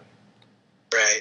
Well, I, I feel like Wanda's PTSD was a lot more personal and relatable, especially in COVID times, Oh yeah, than uh, than a lot of what Marvel has been able to, to get through recently. that's uh, that's a fair take on it. it really is. Uh, and you know, it, and also Wanda might have been colored differently just because now we're dealing with Loki and uh, and Loki didn't as much, but especially uh, Captain or Bucky Winter, whatever the show was called, Falcon Winter Soldier. Uh, the Falcon and the Winter Soldier, yeah. And then at the end, it was uh, Falcon and or uh, Captain America and the Winter Soldier. Because Bucky's story isn't finished yet. Yeah, that was kind of shitty. I'm, I'm gonna say, uh, Daniel, did you get a chance to watch the first episode of What If? no, I was Uh. busy doing stuff that day because I forget to watch MCU stuff on the on the regular. It's really good. I just want I just want to say it was it was a lot of fun and I liked it. I need Oh. to. The animation style, I'm not a huge fan of, to be honest. I It looks like- I wasn't until I saw it in motion. I, Like actually watching the show and seeing it as as a complete show, I was really impressed with it. The So- trailers don't do the actual show What- justice. I want to say I'm kind of mad about legit, and I'm very excited. So Star Wars Visions trailer came out. It looks awesome. I'm very excited for. it. They Star Wars Visions essentially they hooked up with a shit ton of incredible animation studios that have made shit like uh, Kill la Kill, JoJo's Bizarre Adventure, uh, Promare, and a bunch of very popular anime. I don't know why the fuck they didn't do that for What If. I, I like the the weird computer animation. I It really looks do. like Darrington art to me. I just haven't gotten into it yet. I I can I can get behind that. I'll have to. I will. I will probably give it a shot. But uh, what's the what's what's the What If of the first episode? Um, Peggy Carter, Captain Yeah, America. why God damn it. watching it. Yeah, I'll watch episode two. I, uh, It's really, dude, it's really good. Why, why do you not want to watch episode I don't one? care about Peggy Carter. I'm gonna be honest. I'm just gonna be honest. I just don't. I I just don't. I don't know why. I can't get by. I can't get into her, and I'm not really into like World War II related stuff to begin with. So her roots in that, I'm already. And Captain, I'll be honest, Captain America, I'm not a huge fan of either. Outside of Winter Soldier, I love Winter Soldier. Particular. That's my that's my Captain America world love. I love Bucky. I like one round, I like one run of Winter Soldier, Yeah, and every, this time I make a run. oh, everything else I'm kind of like everything else is Captain America. I'm I, he's just not a character for me. I like Secret Empire. That was cool. Uh, Oh my god! I, I- I forgot there. It could have been bad. You may be on the Marvel versus DC of our normal podcast. We're normally very balanced, and I forgot we did a on on this one. We may not be. Uh, That's just a wild card, man. What do you expect? Man, I thought we were friends, dude. we're we're all. Yeah. I can't. I can't. oh, Hydra. Anyway, what? Um, uh, but yeah, no. I'll probably. Is it? How long is it? it's like 30 minutes, I think. Yeah, it's like it's like a just twenty-five went minute on episode. man. Eh, That's not. That's not horrible. That's not horrible. Colby knows what my life consists of. I just don't always think about watching stuff. So Yeah, that's fair. That's true. That's very true. back Uh, in show mode. So here's the problem. I need to watch Loki mostly just because Kid Loki's in it, but And I think the kid who's playing Kid Loki is very clearly having a blast. That's yeah, that's cool. That's I'm glad they're having fun with that show. I'm glad that's uh they're doing that. What's next? Oh, we got uh, we got Hawkeye coming up, don't we? yeah, the only thing I care about. Yeah, the Hawkeye's coming up. Hawkeye's coming up. And uh Ms. Marvel got delayed, didn't it? Again, I think Did so. it? I hadn't heard anything. I thought it got That's to pushed. I'm pretty sure it got pushed out of this year. Oh, oh shit! They have a date for Hawkeye now. Yeah, I uh Oh, sick! I'm excited. I, very, I like I like that run, so I'm very excited about that one. I just I, realized. I like uh, what's her name? She was in Bumblebee. She was very good in that. Ooh, She was, I also really, I also really liked her in True Grit. Mm, I, Hailee, Hailee Stanfield. Steinfeld? Thank you. Yeah. I was like Hailee something. Yeah. No, she's a she's a good little actress. I'm looking forward to seeing what she does with uh, Kate. I I forget Eternals comes out this year too. Man, I don't. I know November. It's, I know it's COVID. That might be part of the issue too. Marvel just. I I feel like normally Marvel's this great. Like you get a you get a big piece of cake that you enjoy like twice a year. Like it's delicious. This feels like someone brought you a cake for like breakfast, lunch, and dinner like for a fucking year.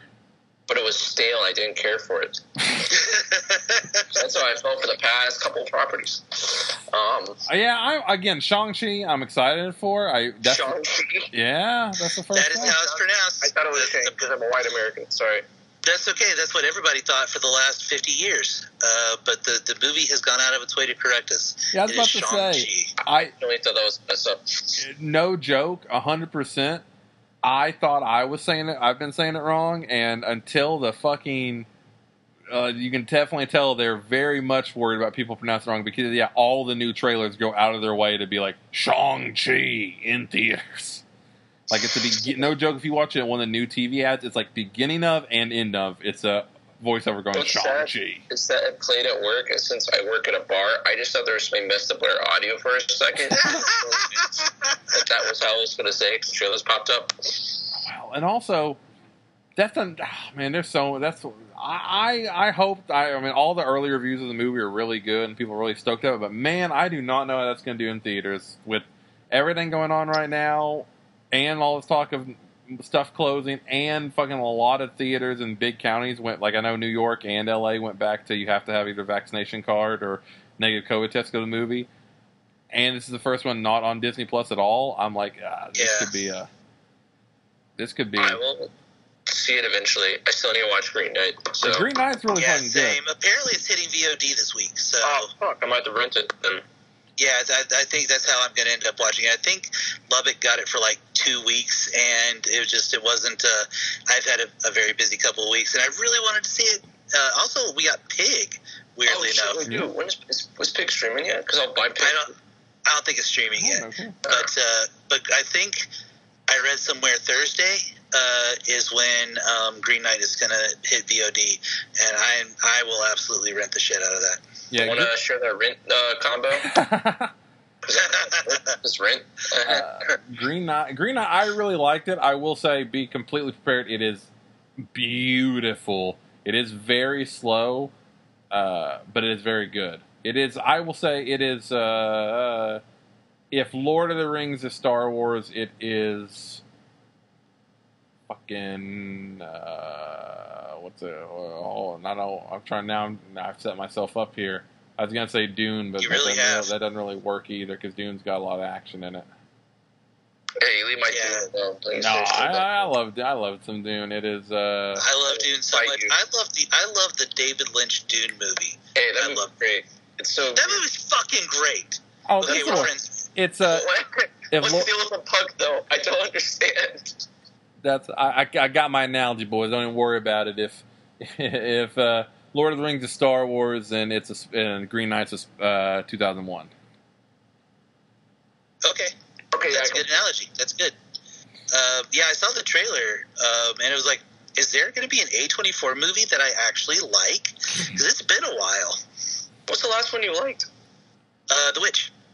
Okay. And I, I will say, I will say though, I have not had a chance to see The Lighthouse, and it is very high on my list of shit that I know I haven't seen that I need to see. If you're a fan of the movie Kids from the 90s, I would recommend mid 90s. That was a weird sentence to say out loud, but is that the uh, the one that was directed by? Um, Jonah Hill. yeah. I really like mid 90s, but I just was soft spot for when I saw it, like who I saw it with, and all that. So It's a fun Yeah. one. Yeah, got fucking That that trailer was really hard. okay, Like it, it looked like it would be hard to watch, uh, but I'll give it a shot. I, I will say I did not really like eighth grade. Um, eighth grade is I, I appreciate for what it is, but I don't love eighth grade. Yeah, eighth I haven't grade. gone back to it. it's it's one of those movies that uh I cause I love Bo Burnham, but I kind of feel like if it didn't have Bo Burnham attached to it, it would have not got any of the hype or love. Oddly Yeah, I go, I go back to 20th Century Women a lot. I like that one. Mhm. No, it's really good. I I, like slice of life films. Colby knows this. It's our Yeah. ongoing argument. Um, It's true. It's true. I uh, Yeah, I'm trying to think. I don't know. I guess off the top of my head, I can't think of a lot of A24 off the uh, topic. I really, again, I really enjoyed Green Knight. So that, yeah, I look forward to it. and I don't, I don't have the same disdain for Midsommar that Derek does. Oh, because it's not the Wicker Man to him. Is that what it is? Pretty much. Uh, it's, it's the Wicker Hostel, yes. Hey man, Uh, though, though I though I do really I do really like Florence Pugh. Now my, my problem with the Midsommar is the same problem I have with Hereditary, which is um, Ari Aster is a dick. um, he's he's really up his own ass, and uh, it just it causes me to have to find and nitpick problems in his film. Um, for example, oh no, the sun never goes down here. We never really get any twilight. That's why we have to have um, shades on the on the windows and everything. It's like ten o'clock and the sun is still high in the sky. Except for the one scene where I need a character to not initially recognize someone because he's wearing some other face. So oh, it's actually dark right now. I Okay, know. you got me there. I got me. You did. A fair So, point there, Derek. That, I, I, I still love the movie, and well, That's and oh, by the way, there's there's actually two moments in the movie that I absolutely adore. Uh, when Florence Pugh wins the the dancing slash running Oh, around the the- pole contest. Yeah, and then also, of course, you know, the very end when she watches her boyfriend burning and just gets that slow smile across her face. Those are both beautifully shot, well staged, well done. Florence Pugh is amazing. I really appreciate those. But the the and I could probably overlook a lot of the problems that I have with Ari Aster's films if I hadn't watched an interview with him where he was a complete and total dick and, and and shat on like the history the, the history of modern horror um, and and really came off as just an insufferable douche. So He's that not a- that that is that is my problem with with those films. He's not. no, A, all these are valid points that I'm not he's a. that make a lot of sense. On a side note, anyone except for that movie Reminiscent, and I have no clue what it is, but it looks cool. Yeah. It's gonna be on HBO Max, so I'll watch it. Fuck yeah. Uh, this weekend. fun. It I'm gonna watch Yeah. it. I'll, That was really good. I just wanna point it out.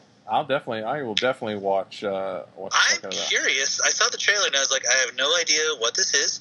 I, I, I genuinely, honestly, I didn't have a lot of interest in it until I found out. Oh, it's going to be on HBO Max. Oh, that's an instant watch. I will Yeah. absolutely, Yeah, so I will absolutely really watch that.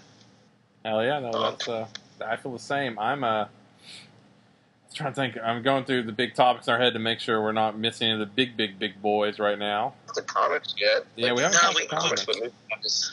Uh, I think that's most of uh, Kevin Feige's mad at the Oh. new Disney execs. There you go, guys. Uh, Big mad. yeah. Um, Derek, thoughts on Dune, trailer wise? I okay, man. I haven't got a chance to talk to anyone about this, and this is my chance to. I was I was so mad that it turned out that it's going to be a two part film and they didn't even shoot the two parts back to back. That I was Wait, going. I thought they did. Yeah, Oh no. Oh, exactly. And and we're and because of the kind of film this is and because of the kind of Oh, filmmaker no. Denis Villeneuve is, I don't think we're going to get Oh, part no. two, which is really heartbreaking. And and for that reason, I was going to boycott the film personally. I was just like, I'm just going to stay away. I don't want to. I don't want to break my own heart. And then I watched the trailer and I was like, Yeah, I'm in. See, I'm I'm, I'm 100% concerned about the in. humor. That's my only issue with the movie. Uh, but you can't you can't do a modern movie without some humor. And also, you got to remember have you have you read Beyond Dune? Have you read any other? Uh, Uh, Um, for- that was novels? about Dune. About Thunder Dune is where I kind of stopped about halfway Okay. through.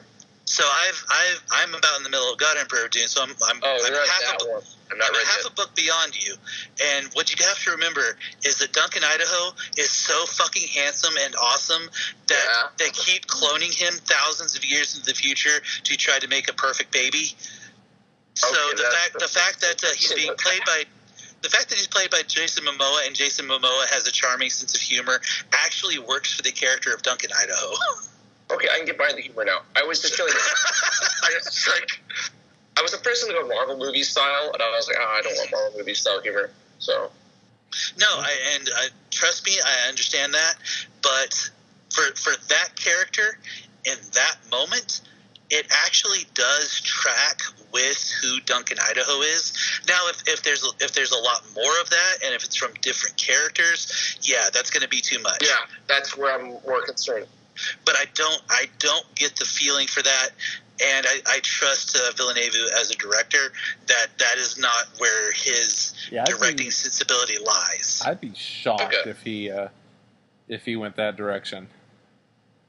Although we get the new fucking Neil Blomkamp movie and the new Danzig movie for two movies I'm excited about for very different reasons next week. I was about to say those are two very different films, my friend. But similar Yeah, names, yeah. Demonic and Death Rider. So you know, I'm I'm down for both. I'm I well I'll fucking buy. I, I, I will say some of the some of the early buzz I'm hearing about the Blomkamp film is not great, but also I really love Neil Blomkamp. I I love any director who went to the Jack Kirby School of Subtlety Yeah. and has the uh, the the plot hammer to prove it. That they give you Yeah. at graduation Well, from, from the Jack Kirby School of Subtlety. subtlety. I'll be honest, Blomkamp's got that weird issue of like outside of District Nine, like both Chappie and uh, Elysium got a lot of hate, but I fucking loved both of those, so I'm kind of I feel like I'll be I in. still I gotta admit I still haven't watched Chappie, but I really like Elysium. That's uh, I own Chappie. I haven't Yeah. watched it yet. I love I love That's that. Diane man. That's all you need to know about. Yeah, it's It's it's just Suicide Squad. Anyway, um, yeah. Uh, uh, yeah, I'm excited for that. Uh, and uh, Death Rider, I'm very excited for because if it's anything like Verotika, it is going to be worth every fucking penny. don't forget Lamb.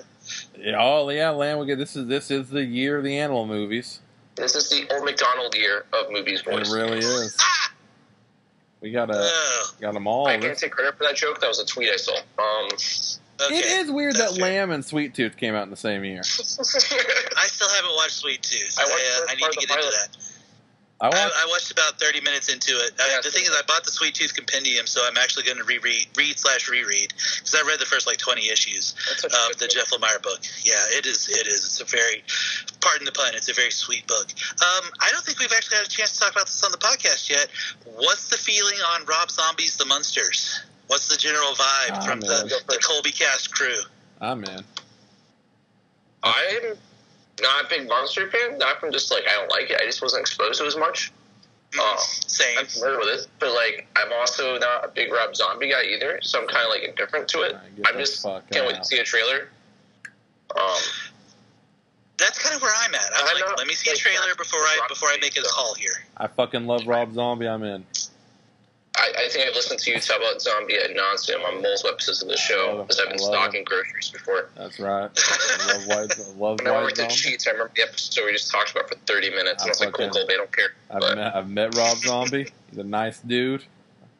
I've uh, I've He seems like a nice guy. he's a nice honestly, guy. He's- for for for all of his uh, for all of his uh, tendencies, he does seem like a, a genuinely Oh, yeah. nice guy. and uh, I I genuinely love all his movies. I don't. He's to me, he's very much in the same category as Robert Rodriguez, where he, they're two of my favorite film directors, and I hundred percent understand why people don't like them, but I fucking love them. And they're also got that weird mentality of like, it's Rob Zombie. I'll tell you right now, Munsters, you're gonna know exactly what you're gonna get when you walk in. Probably. Well, see, that's what I'm curious about. Is if I'm I'm really curious if he's going to go straight horror. Is he going to go like zombie comedy? What he thinks is funny? Is he going to try to make a more mainstream film? Oh, I hope he goes what he thinks is funny. We'll get a new House of a Thousand Corpses. I'm fucking down for that. Dude, don't sigh at that. That, that was that was a sigh of resignation and sadness. I Yes, love House of a Thousand Corpses. God I've damn. never seen it. Oh, it's, it's, amazing. it's not good. It's fuck. It is. It is the best Rob Zombie. It is amazing. If you like Texas He Chainsaw is not the best Rob Zombie. You and I both agree the best Rob Zombie is uh, Devil's Rejects. on a technical filmmaking level, hundred percent. On a writing level, hundred percent. On an acid trip level, it's House of a Thousand Corpses. I take it back. I've seen part of it, but it was because I was mostly focused on a card game I was playing and not the actual movie. House of a Thousand Corpses starts off as Texas Chainsaw Massacre, goes kind of for a Saw film for a split second, then it goes into a fever dream of Alice in Wonderland, uh, and then a little bit of The Descent, but I think before The Descent, so you know whatever, and uh, and then it goes back to Texas Chainsaw Massacre, and that's over. It's a it's a roller coaster, but it's fucking awesome. I, I would also I would also pepper a little bit of Hills Have Eyes in there. Oh yeah, no, no, that's fair. That's fair. A little bit of Hills Have Eyes in there. That's that's totally fair. Uh, you know, yeah, Devil, Devil's Rejects is definitely like one of those things that's kind of lightning in the bottle, where it's every extremity that Rob Zombie has a predilection for, but somehow he captured it extremely well, and it's gross in the best way possible. Where like it just and feels like weirdly smart. yeah, it just feels like a filthy fucking film, but it and also it's one of those rare movies where it somehow makes you fucking care for the literal most despicable people in the world. Tutti fucking fruity, man. Dude, that is oh, it's so good. It that might also be my may get hate for this. That also probably my favorite Sid Haig performance. Uh, I mean, I haven't seen a ton of Sid Haig films. I do know that he was great in um, House of Thousand Corpses. what was that fucking um, Corb? Uh, yeah, Roger Corman film that was before Battle. This is this is alien knockoff film. It's where the lady gets killed by or raped and killed by a giant worm. Oh, Planet oh, Terror. yeah. No, not Planet no, Terror. no, sorry. no, no, no. Forbidden Uh, World. Galaxy of Terror. No? yeah. Okay. Dude, I, Galaxy of Terror. I do love Planet of Terror also. You- yes. Planet Terror is great. Fucking hey. we gentlemen i'm going to put it out here a couple months early so that we can actually get some plans together we need to do something awesome for the month of october We do. I agree. I don't like holidays. What are you talking about? We're doing a fucking. Yeah, i'm going to throw things at you we're doing a- Do it. You won't. Uh, do a Okay, fuck- my address right now. Pull up. oh shit! shit! Fucking, he wants all smoke. Get over there. Uh, I'm trying I'll to- just find you okay. be like, hi. hi. Uh, you, you know what? let- Fucking, let's jump. We'll talk a little bit of comics. I can't even. I've read Oh, so yeah, many. comic. Over here. I've I've talked so many. I've read so many comics. I'm finally getting Oh. caught up. God, I don't know. What's we going we on. need to because i just read the second issue we need to talk a little bit about superman authority I've not read the second issue. okay well then we cannot talk superman authority We can talk. Um, we can briefly mention it. We can briefly go. It's like uh, briefly mention from one. My boy Manchester Black's there. Also, I just want to talk. We talked a little about me and Derek did, or me and Derek. No, me and Daniel did. Uh, it oh, disaster it is a uh, complete. It's completely not what I expected, but I fucking loved it.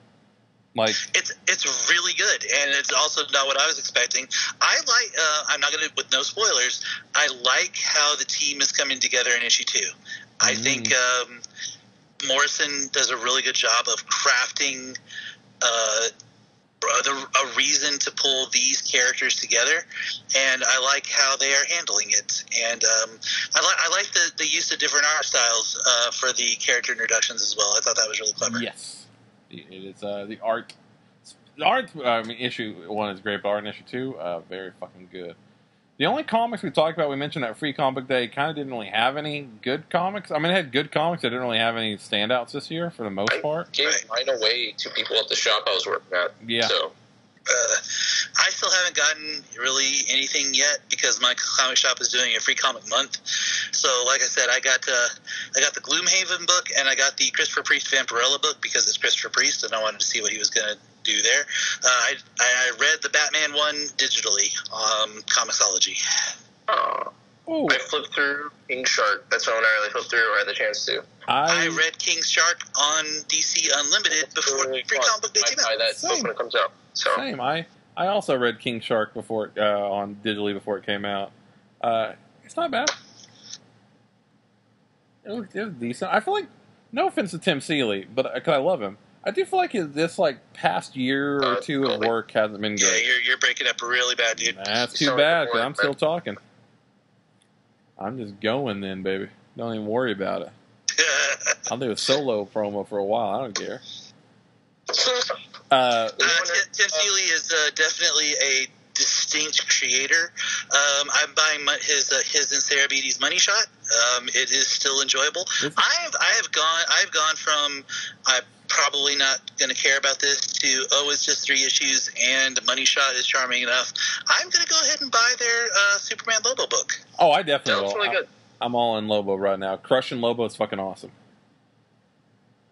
Uh, somebody on Twitter pointed this out, and it's never occurred to me before, but I actually really like it.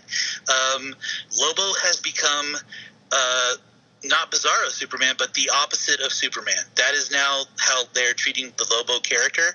He's just he's this the the, the reverse of Superman. And I kind of actually really like that idea as a take on the character, and it's making me enjoy the character more.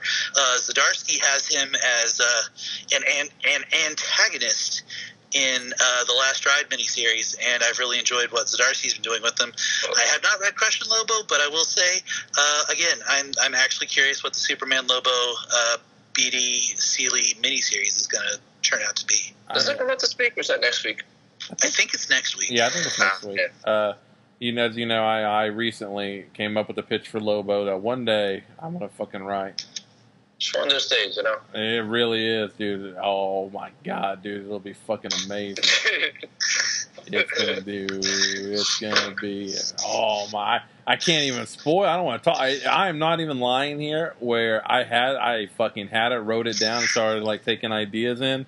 And I'm gonna say right now, if wrestling or music takes off, and for some reason, like, hey, do you want to write a comic? It's like, do I want to write a comic? God damn, am I wearing a?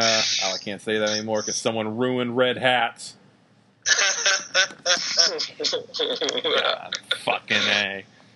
Thank God. Uh, I wonder if that's why Fred Durst dropped the red hat. That's an actually good question.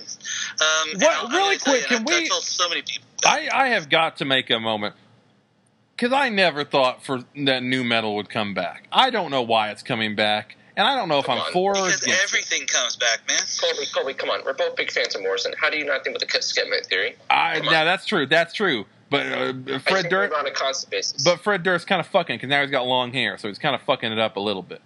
Uh, this was actually being dire straits. Leave him alone. I will say it's uh, no jo- no disrespect Limp Bizkit. Wes Borland, one of the best fucking guitarists in the world, and a brilliant, brilliant man. So Hundred makes percent yes. I have the most mixed feelings in the world on Limp Bizkit because most because of Wes Borland, and also because I kind of appreciate their weird hustle, uh, and because Wes Borland was the only talented member of Limp Bizkit. Let's be honest. no, dude, John Otto, a fucking an incredible rhythm drummer, no joke. Like he doesn't get the Okay, I'll. I'll, he is like he is a, one of the best like backbeat backbone drummers in rock. I'm not just saying that to be con- uh, counterproductive or an argument. It, he's fucking great. no, you're a drummer. If you say that, I am absolutely going to believe you because you will actually listen for shit like that. Yeah, no, he. Uh, it's one of those weird things. I will say it's about Limp Bizkit, and it's way off topic, but I always respected that from the beginning. He Fred Durst knew how to fucking market it because from the beginning, the reason why they were called Limp Bizkit is because he basically didn't want anyone to buy the album that wouldn't that uh wouldn't immediately like the music. And that's why, like the original names were like Limp Biscuit, uh, Blood Fart, or some shit like that. Uh, and like it was nothing but these like horrible like vulgar names just to basically steer away people they didn't want buying their records. And somehow everyone bought their record I, that's the one thing I don't understand about them. They've got that weird, that weird like Nickelback Creed thing where everyone says they hate Limp Bizkit, but the fuckers sold forty million albums. Well, Three Dollar Bill, Y'all is not a bad Dude, album. Three dollar bills not bad. I won't even lie. I, I almost again, they know who they are. That's what I was saying. Limp Bizkit never tried to be anything they weren't. And Chocolate Starfish might be the weirdest diss track in the world, and I can't help but kind of love it. It was dissing. Uh, Nine Inch Nails, Oh, okay. because you had the whole Starfuckers thing, and then Oh, yeah, yeah. it was a it was a whole ordeal. Daniel was there; he knows. I, I remember Starfuckers Incorporated Yeah. because man, Trent Reznor did not like Billy Corgan. He didn't like Billy Corgan. Didn't like Freddie. He really didn't like Courtney Love. But then again, who did? Also, now I like Courtney Love. now now that uh, now that Britney Spears is also in the news again, and Fred Durst, can they get back together? Are we gonna fully get everything going again? Colby. I- I'm gonna buy JNCO jeans. It's oh gonna be my, awesome. no, uh, dude, we may have to. We, well, now, I wear, I wear camo pants like three days a week. All right, like I'm halfway there. Oh, we'll get I, I, I have uh, I've already dusted off my Sony Discman. oh Hell yeah! my! Oh, so for those don't listen, who can't figure out, I, I came to the conclusion. I won't tell the pitch of the story, but I will say the overall idea, is, and I, I, no one can convince me differently. In every way, Lobo is the Fred Durst of the DC universe. The story arc's called Break Stuff. Oh, Um, that no, that's the I mean, issue. clearly. We got to have some weird. some weird shit. We gotta have some. Oh my god! Especially now. Agent of Shade. Oh, there's a lot of shit we can do with that shit. Dude, we can we can pump out. I, I again, I legit do not want to say some shit I wrote down just because I legit, if I ever get a story for some reason, this is gonna be it. I know. I hear you, man. I, I have a Spider-Man pitch in my back pocket that is just going to live there forever. I I get have an it. Enderman pitch. Oh my god, Nice. dude! I'm bringing all. have a Crow pitch. So we got this shit. We're gonna we'll we'll do again. It's all coming back. It's all coming back, and and also as a wrestler, I do feel like that's probably part of it too. Because whether you love or hate Limp Bizkit, for some reason their music is perfect for wrestling promos. I don't know why, but God made Limp Bizkit specifically for wrestling vignettes and promos. it's in the same about Train Style. Oh my god, dude! Woo. Train so good. Oh, we're gonna. Yeah, so comics. Dude, I don't know. Now I'm on a Limp Bizkit mode now. We, we're on a whole We, we different may thing. need we may need to shut this podcast down. Dude, Dad Vibes is coming. That new album, Dad Vibes, is coming. I don't know if Donda's coming. Every album I'm excited for, maybe shit. But fuck it, they they and they may not exist. But woo, I'm so. Oh yeah, comics. So comics. we'll, we'll stay on focus So, here. uh, Derek, did you read Batman 89 by any chance? Or am I the one that did? Uh, no, I, I'm actually waiting for those to hit uh, DC Universe. so it's actually really good for what it is. that's what I've heard. Um, and it's I Sam thought- Hamm who uh, does write comics as well as movie scripts. So Yeah, the first issue basically sets up what they're going to do, and the whole Two Face stuff is being addressed. Um, they introduced some characters that I can mention or not mention. I'm not sure what you want me to. What's allowed in this part of the show? Um, yeah, good. We've already done full Suicide Squad spoilers. if you want to, if you want to basically, spoilers, you're welcome Barbara to. Gordon as Two Face's uh, girlfriend. Huh. Yeah, and apparently the whole pitch of that is that like Gordon and her haven't talked in years, and she now dates Harvey Dent. Interesting. combined with like you know they're setting up the Robin stuff, like they were hinting at like teasers, um, which is really cool. The Batman's really good, well done. Like I kind of hear Keaton in my head the way it's written. Um, Nice. The only thing I will say is a little wonky is probably the way Michael Keaton, I mean Bruce looks outside the costume. I'm not sure what the deal with the hair was, but it looks a little weird. Um, I wonder if they don't have the rights to Michael Keaton's likeness entirely. yeah, I wonder about that because like, it's a little weird in some spots, but it works. It just takes a second to be like, wait, who's that? And then you're like, okay. I wonder though because he's doing work for Warner Warner Brothers right now. He he's literally reprised the role of Batman. Yeah, but they're, they going to pay the him? Batman The, we think it is. yeah, are they going to pay him the likeness rights for a for a comic? Yeah, true. But you know, it's Batman 89 is worth checking out. Probably digital for uh, you guys, but I think it's great. So, Uh, on a similar note, I read I Am Batman number zero. what was that? Uh, story wise, not bad. If you enjoyed uh, the future state stuff with that Batman, it's really it's really fun, really cool. Art, mm, Mm. the character designs are decent. The there are no backgrounds, and uh, Oh, jeez, the characters the characters are not good. I will say the character designs are not interesting enough to distract from the fact that it's always a palish blue gray background. Uh, and I, That's not good. yeah, I don't know why because it's like, Who's the art on that?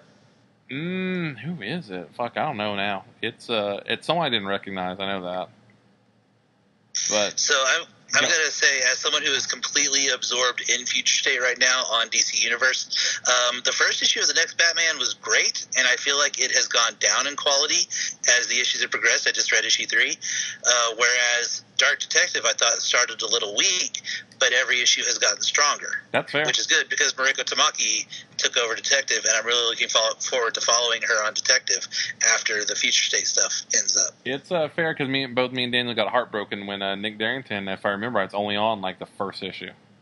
Yeah, I think as of right now, I'm keeping my uh, first issue? issue. Get rid of the other three. Which the first issue is also drawn by Buddy Ben, so Ben did a special cover for me. Um, But so yeah, that's it. so that's uh. Oh, what else did I read that's uh, semi-current? I read a lot. Again, I read uh, caught up on Crush and Lobo, caught up on finally. Uh, no, I actually uh, finally finished Beta Ray Bill properly. 'cause I Yeah, had, talk about that. yeah. So I had I had Or is Karen not ready yet? oh, There. It's it's not finished on Marvel Unlimited. I'll tell you that. Okay, Uh, I'll skip. We can skip then. We won't spoil. We won't spoil. It's very, very, very, very good. He uh, shoves Very in he shoves in lots of wrestling references, and I I had like picked it up and read a little bit of it when it first came out, but I was half asleep or something, and so it was nice to kind of fully immerse myself in it. And uh, yeah, I love Daniel Warren Johnson. I know he's starting work on something else at Marvel, but he uh, Wait, what? yeah, I saw he uh, or I don't know if at Marvel. Let me rephrase that. He tweeted or, Inst- or Instagram or Twitter. He posted something that he has started work on his next big book. I don't know if it's at Marvel. I shouldn't say that. I mean, I tell you what. One of the rumors was a while back. Oh, I think he mentioned that he was wanting to do a wrestling comic at some point. yeah, he might. He That, so YouTube. that might be it because he has been. Uh, he has setting been. to work on one. Yeah, he has been that, and also I wouldn't be shocked. There's been AEW before COVID. AEW started teasing that there had a comic coming out, but it uh, they haven't mentioned it since. But now with things going a little different, I wouldn't be shocked if uh, he might be working on an AEW comic. Uh, the way it sounded sounds super independent of uh, any of that. Like it was his own one universe type thing. But I would- all be. So I would be curious because it would be it would be really fun to write because as someone who reads a lot of random wrestling comics, so one issue they all have, they all try to be like, oh, it's not, you know, it look, it's Smevin Covens. It's oh my god, what the hell is BM Hunk doing here? Yeah, I got you. So that would be my only concern. Which, by the way, all signs point to CM Punk coming back on Friday. Oh my god, my dick couldn't get Oh harder. shit, really? Nice. Oh my god! If he, if that man comes back to AEW or he debuts on this Friday, not only the game changing moment, but oh shit, that that Hear me out. What if, if it's him and Daniel Bryan come back, but he's Punk, so they're together, CM Punk. they're, they're the big rumor. I mean, to all I heard about the rumor too. yeah, all accounts, AEW. Ha, if the rumors are true right now, AEW has signed Daniel Bryan and CM Punk, and god damn, mm. If I get, I I've said if Kenny or if Kenny Omega and CM Punk have a fight, uh, unless it's all out, because sorry, sold out. But uh, if they have a fight anywhere else, I'm fucking crawling there if I have to. I don't give a shit. Oh, should I call out people now? Do I need to go into while I'm talking about wrestling? Go into character moment? Fucking kid bandit. Uh, that's for the five people following along on Twitter. uh, what else has come out that we can all talk about? That's a good X-Men- question. That's a good question. What did come? X-Men 1 and 2's out. Now we're all reading that. I was gonna say, um, I, I know you guys are like, I'm not gonna read this anymore. But did you read issue two of X I Men I did read issue 2. Did actually I all the read way through. issue two? No. Wait, I actually Colby, you need to read issue two because it's great. I, I went through with it. I'll be up until uh, Hickman's run is over. I'll say that much. I don't know beyond that. I so I said it with issue one. Issue one shocked the hell out of me how well it did at reestablishing the X Men and making new villains that made perfect sense for this world. I fucking love that. Uh, Like, I will. I will buy issue two very soon, though. I do plan on buying it. Excellent. Uh, I one issue, issue two. oh, fuck, I'm excited. I, I did read. I don't know if you guys. Oh, I don't think you guys did the Azrael Suicide Squad Kill the Joker book or whatever I it is. meant to buy that. Forgot to. It's fun. Waiting for it to hit DC the universe. It's fun. You're I gonna dug hear it. me say a lot of that. I dug it. Uh, it's uh, it's really fun. It's very Azzarello, uh, but it's also just very, very fun. And again, I kind of, uh, I kind of love them turning. Uh, oh, what's his name? Wild Dog. Wild. What the fuck? The dude, the Cave Carson's friend. Yeah, Wild Dog. Yeah, Wild Dog. Turning him into a conspiracy head kind of made more sense than I thought it would. You want to read Nice For House? sure. Re- read what? Nice House on the Lake? Or by the Yeah, no, I love I read House. the first issue and I did not like it. Oh, whoa, wow. Why? Why is that? Hold on. I, I read it. Tw- I read it twice, and uh, I just I just couldn't get into it, man.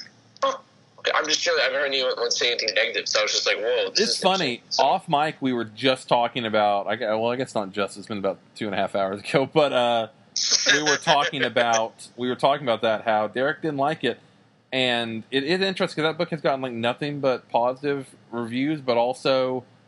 I uh, I am I'm more shocked just because it is a very existential horror book, which normally you're very into. That's the more Yeah, that's what I was- surprising Yeah, thing. for sure.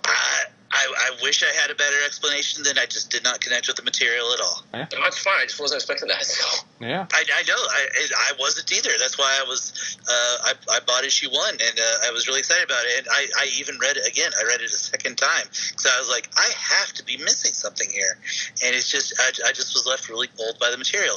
I will say though, Daniel, I confess to you, Colby, um, and I wanted to tell you as well. And I don't think I actually got it on the podcast. So now everybody listening can also hear this. So again, I am completely immersed in six month old comics on DC Universe. I'm reading all the Future State stuff, Uh-huh. and uh, I went ahead. I went ahead, and uh, with that in mind, I read, reread Immortal Wonder Woman number one, and um, I really liked it.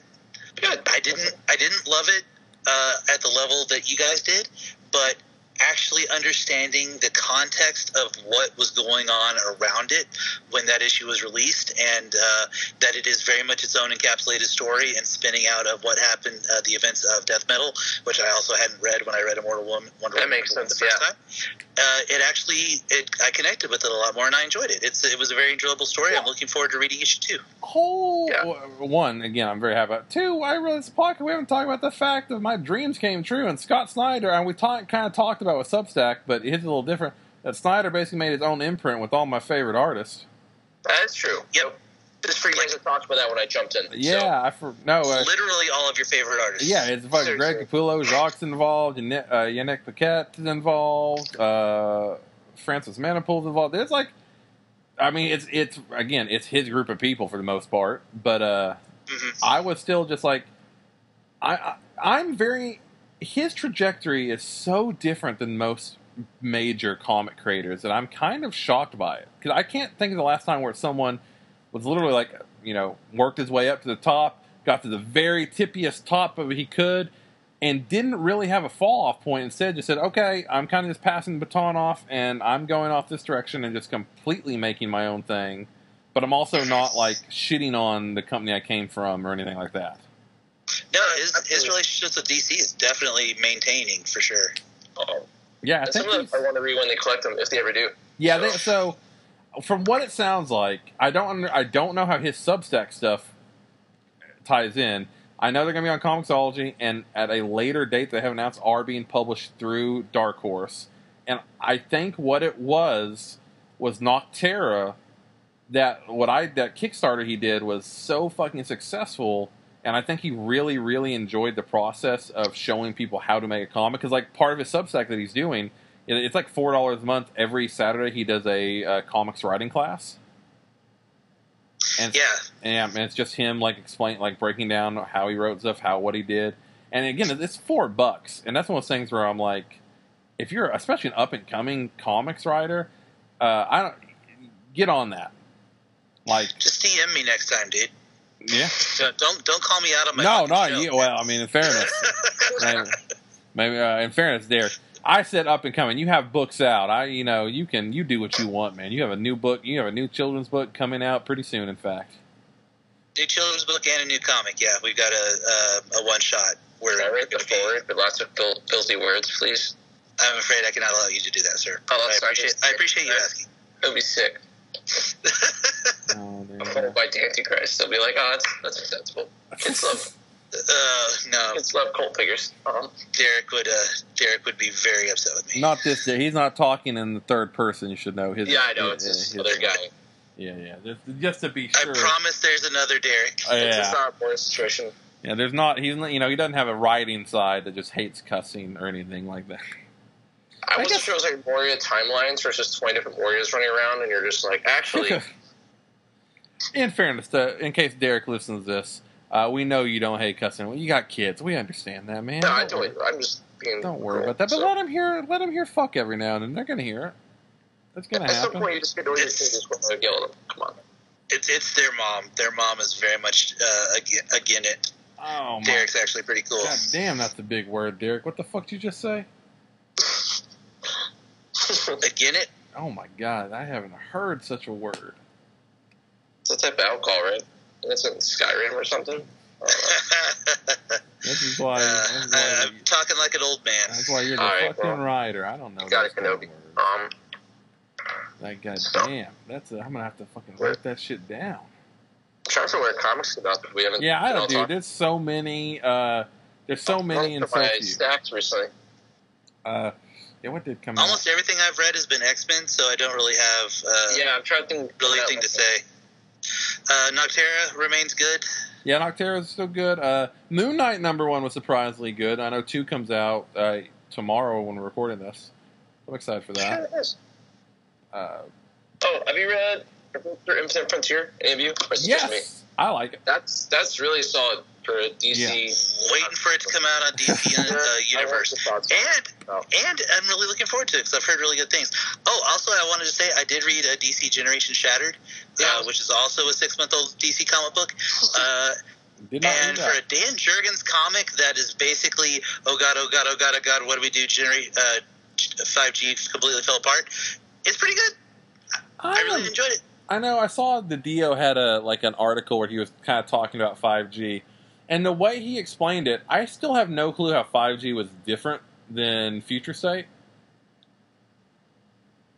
Like, I have no idea what was I feel like I feel like 5G was actually looking more at the past of, the, the history of the DC universe, whereas Future State is focused on like the potential future. I guess so. That was my that was my feeling. See, the way, just the way Dio described it of it, because it was like, oh, it's, it'll be a thing where all the books time jump like four, you know, like five years forward, and where it's like, okay, it's kind of what we did.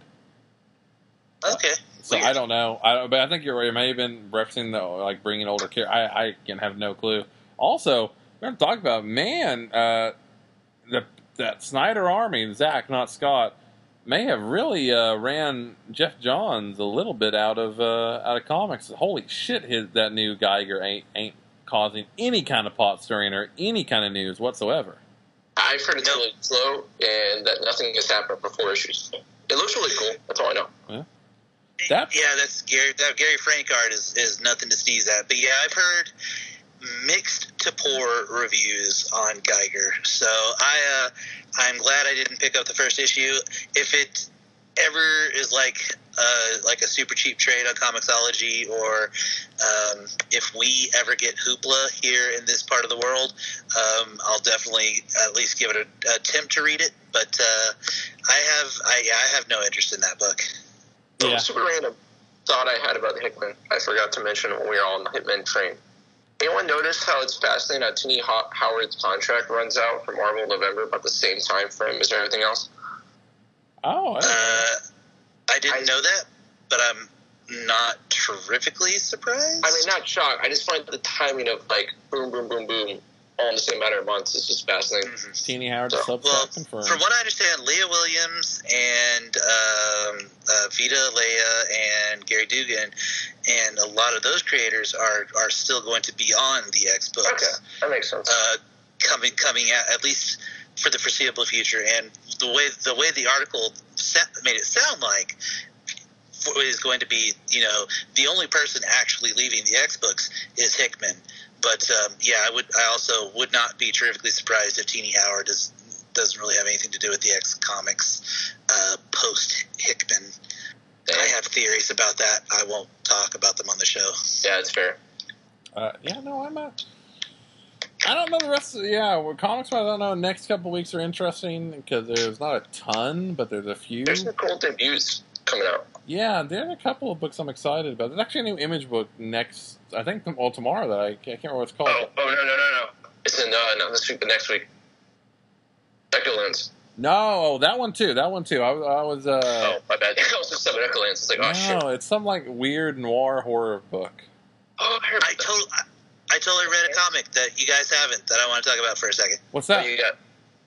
Uh, it was an ID book, IDW book called Bermuda, and it is Oh, a four-issue right. miniseries by John Layman and Nick Bradshaw, which means it is an absolutely gorgeous book because Nick Bradshaw has an amazingly gorgeous cartoony style, and John Layman, who created Chew, um, is a has a very interesting story.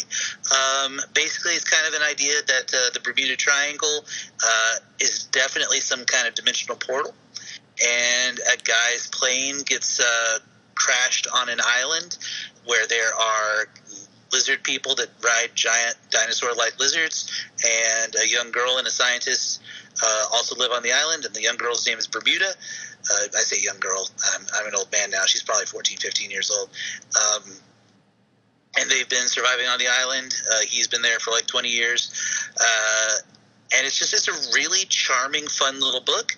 Uh, it's like I said, it's a miniseries, which is good because I don't think this is a concept that could sus- sustain multiple issues. But uh, I had a lot of fun with it, and I was happy to buy a product from IDW that was not based on an 80s toy property. And again, I say that as someone who has bought every single Ninja Turtle book they put out.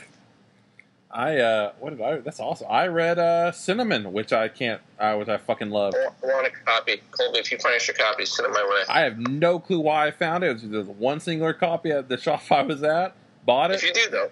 Yeah, if Who- I find them. Oh, that's a good question, isn't it? Uh, it's a new co- it's a new company called Behemoth Com- Comics. Yeah, It's from coming but out I'm. I'm trying to find it over here. Who the fuck is it by? Damn it! Uh, I'll have to look up and tag him in the Oh. post. Uh, but yeah, it's uh, Yeah. written written and drawn by one person. It's basically uh, about a cat and their adventures trying to get catnip, but what it's like from their perspective versus their owner. So it's like in their perspective, it's this super high stakes punk spy thriller where it's like they're having to, you know, uh, having to take it down these giant uh, TNT towers from blowing up and all this other shit. And you cut to real life, and it's just them pushing, you know, glasses of water off and blowing Okay, up. yeah, I've seen I've, I've seen a little like a, a jokey like uh, two panel um, or three panel like kind of gag like that where it's these two like giant tigers taking on some kind of uh, horrible mech monster and, and talking about how they're sacrificing their lives and then it cuts to it is two cats pouring water on a vacuum Oh, so it's or like knocking a glass similar of water a concept for sure. Similar concept for sure. It, it was. It made me laugh a lot, and it was just the art, especially, just really killer. Honestly, that company's got a lot of really cool stuff coming out soon, and I think more people should be aware of them. Yeah, Um, they have some cool They shit. have, they have You Promise You Darkness, which is like a Heroes meets black and white 90s style comic. Yeah, Sarah, Sarah wanted the uh, Skottie Young cover of that book so badly. Um, there's also a Turbo Kid comic coming out from them. Oh, That there's, there's rumors that they're trying to make a sequel movie, but they're also doing a comic book. Because why the hell not? oh, fuck But yeah, yeah. sure. Behemoth's Got um, oh what the fuck? What's that Iranian horror movie? Um, you know, Walks All the Night. They did a comic for that. Oh, Oh shit! Yeah, they have a lot of really cool stuff. It's got that very like punk edge that a certain company that we all loved before they got way out of hand used to do. Mm, Um, fair, fair, fair. so Yeah. yeah. they seem like to be the company we should watch for in general with our taste. I think so. There, Excellent. I'll, I'll keep my eyes out. I'll see what the well, I'll see what stars getting in. But uh, But yeah, You have Um, given me a reason to go check out the, the new release rack tomorrow. Uh, here lately, between my budget and just my, my personal tastes, I've really just been buying just buying my comics directly at the the pull counter and not really doing a lot of shopping. But uh, I'll, I'll poke my head over there see if I can't Yeah, find uh, find anything like that. Colby's aware. There's a bunch of tiny little publishers out right now that have been kind of eating Yeah. up lately. so I think Um, I honestly think that's kind of right now. My big theory on future comics is pretty much I think a lot of big creators are going to go the route of Webtoon, Substack, and things like that, at least for the immediate future, while uh, a bunch of new pop up imprints and stuff are going to happen. Because you have a lot of younger talent that uh, are going to be doing that. And I, I don't know what's going to happen at Marvel. That's the one I'm really have no fucking clue. yeah. Because again, DC's like between the webtoon stuff. I know you mentioned Marvel has webtoon stuff too, but I guess if they're only in other countries right now, that's bizarre. I, I'm gonna I'm gonna see if I can find that Chris Arrant tweet because I the, uh, believe the, it. That's- the, the EIC of News of uh, Newsarama said something to that effect. That sound. I mean, And, that, uh, that sounds like the a very Marvel move for them to have already have a partnership, but not be advertising in America because I feel like it won't be successful in America, even though Mhm. it very much would be. Uh, yeah, I don't know. I actually, I'm trying to look through stuff. I think that for me at least, that's most of my com. That's honestly most of the comic stuff without just going months and months and months and months old. Yeah, I think you and I have similar ta- like pools right now. Yeah. We're very close to it. Um, I'm excited about you're just like, yeah, whatever, Dan, you enjoy your corner of the universe. But um, which is only a handful of things, daily class and like Wonder Woman's been really solid. We haven't really Yeah. read that yet. Yeah, Wonder uh, Wonder Woman continues to be great. I love the again the art, the change going from like universe to universe has been fun as fuck. I really this issue, uh, playing a lot with gender roles, really fun. Yeah, there's some really upcoming DC projects they announced the past couple weeks. I'm very excited about. I Um, know uh, Conrad's teased again that he has uh, something to announce pretty soon, so I'm excited yeah, for he's that. been it with like these independent horror stories he's been doing. Dude, fucking I- I Double Walker. but Ooh. sorry, Conrad, if you're listening, but but I'm just trying for a print copy. It's so Um, good. I'm excited to check out Trimmer Ghost this fall because I think they're probably putting in the print that one. Yeah, yeah. I I do hope. I really hope Double Walker gets some kind of nice printing eventually. Because I, I know with anything that's Comixology original, it's kind of a coin toss if it does. But uh, Yeah. oh, it, it I'm is. excited to read uh, Trimmer Ghost at some point this fall. This Yeah. winter, so There's oh, it's good. It's good. It's good. But yeah, I don't. That might for me. That might be it. yeah, That's that's honestly that's all I got. And also, um, no offense, guys, I have a, a job interview tomorrow. I do Uh, I'm going for a promotion at my work, so um, we should probably head towards wrapping it up. Yeah, question no. I mean, this has been. We're yeah, yeah. like what are we gonna do, man? we're like the two and a half hour mark. I don't. I think it's fair. And I'm so so glad. I'm so so so glad we got to do this. Um, man, I am fucking thrilled. Honestly, Same. Uh, Yeah, we we we tried to do this like three weeks ago, and did. my Skype fucking shat all over me. yeah. And I've been busy with shows and local music and everything, so Yeah. So yeah, Dan, I'm so glad you got to join us for this. Um, I'm really really happy that we're doing this again. Um, as as I mentioned at the top of the episode, uh, look out for the next respawn coming this weekend. Fuck we are yeah. we are commit committed to doing that. Um, I'd like to do another blah blah after that and get like three good episodes out in a row. I don't know if you guys want to do it, try to do a Dangerous Human somewhere in there too, depending We on have. Colby's schedule. I'm sure. we it was an have. okay episode. I'm not happy with it. Yeah, we have one in the we have one in the can, but it was a a very tired Daniel and a very worn out from training Colby. Uh, Yeah, talking. not, not good one. It's not. Well, it's not bad, but it also is not.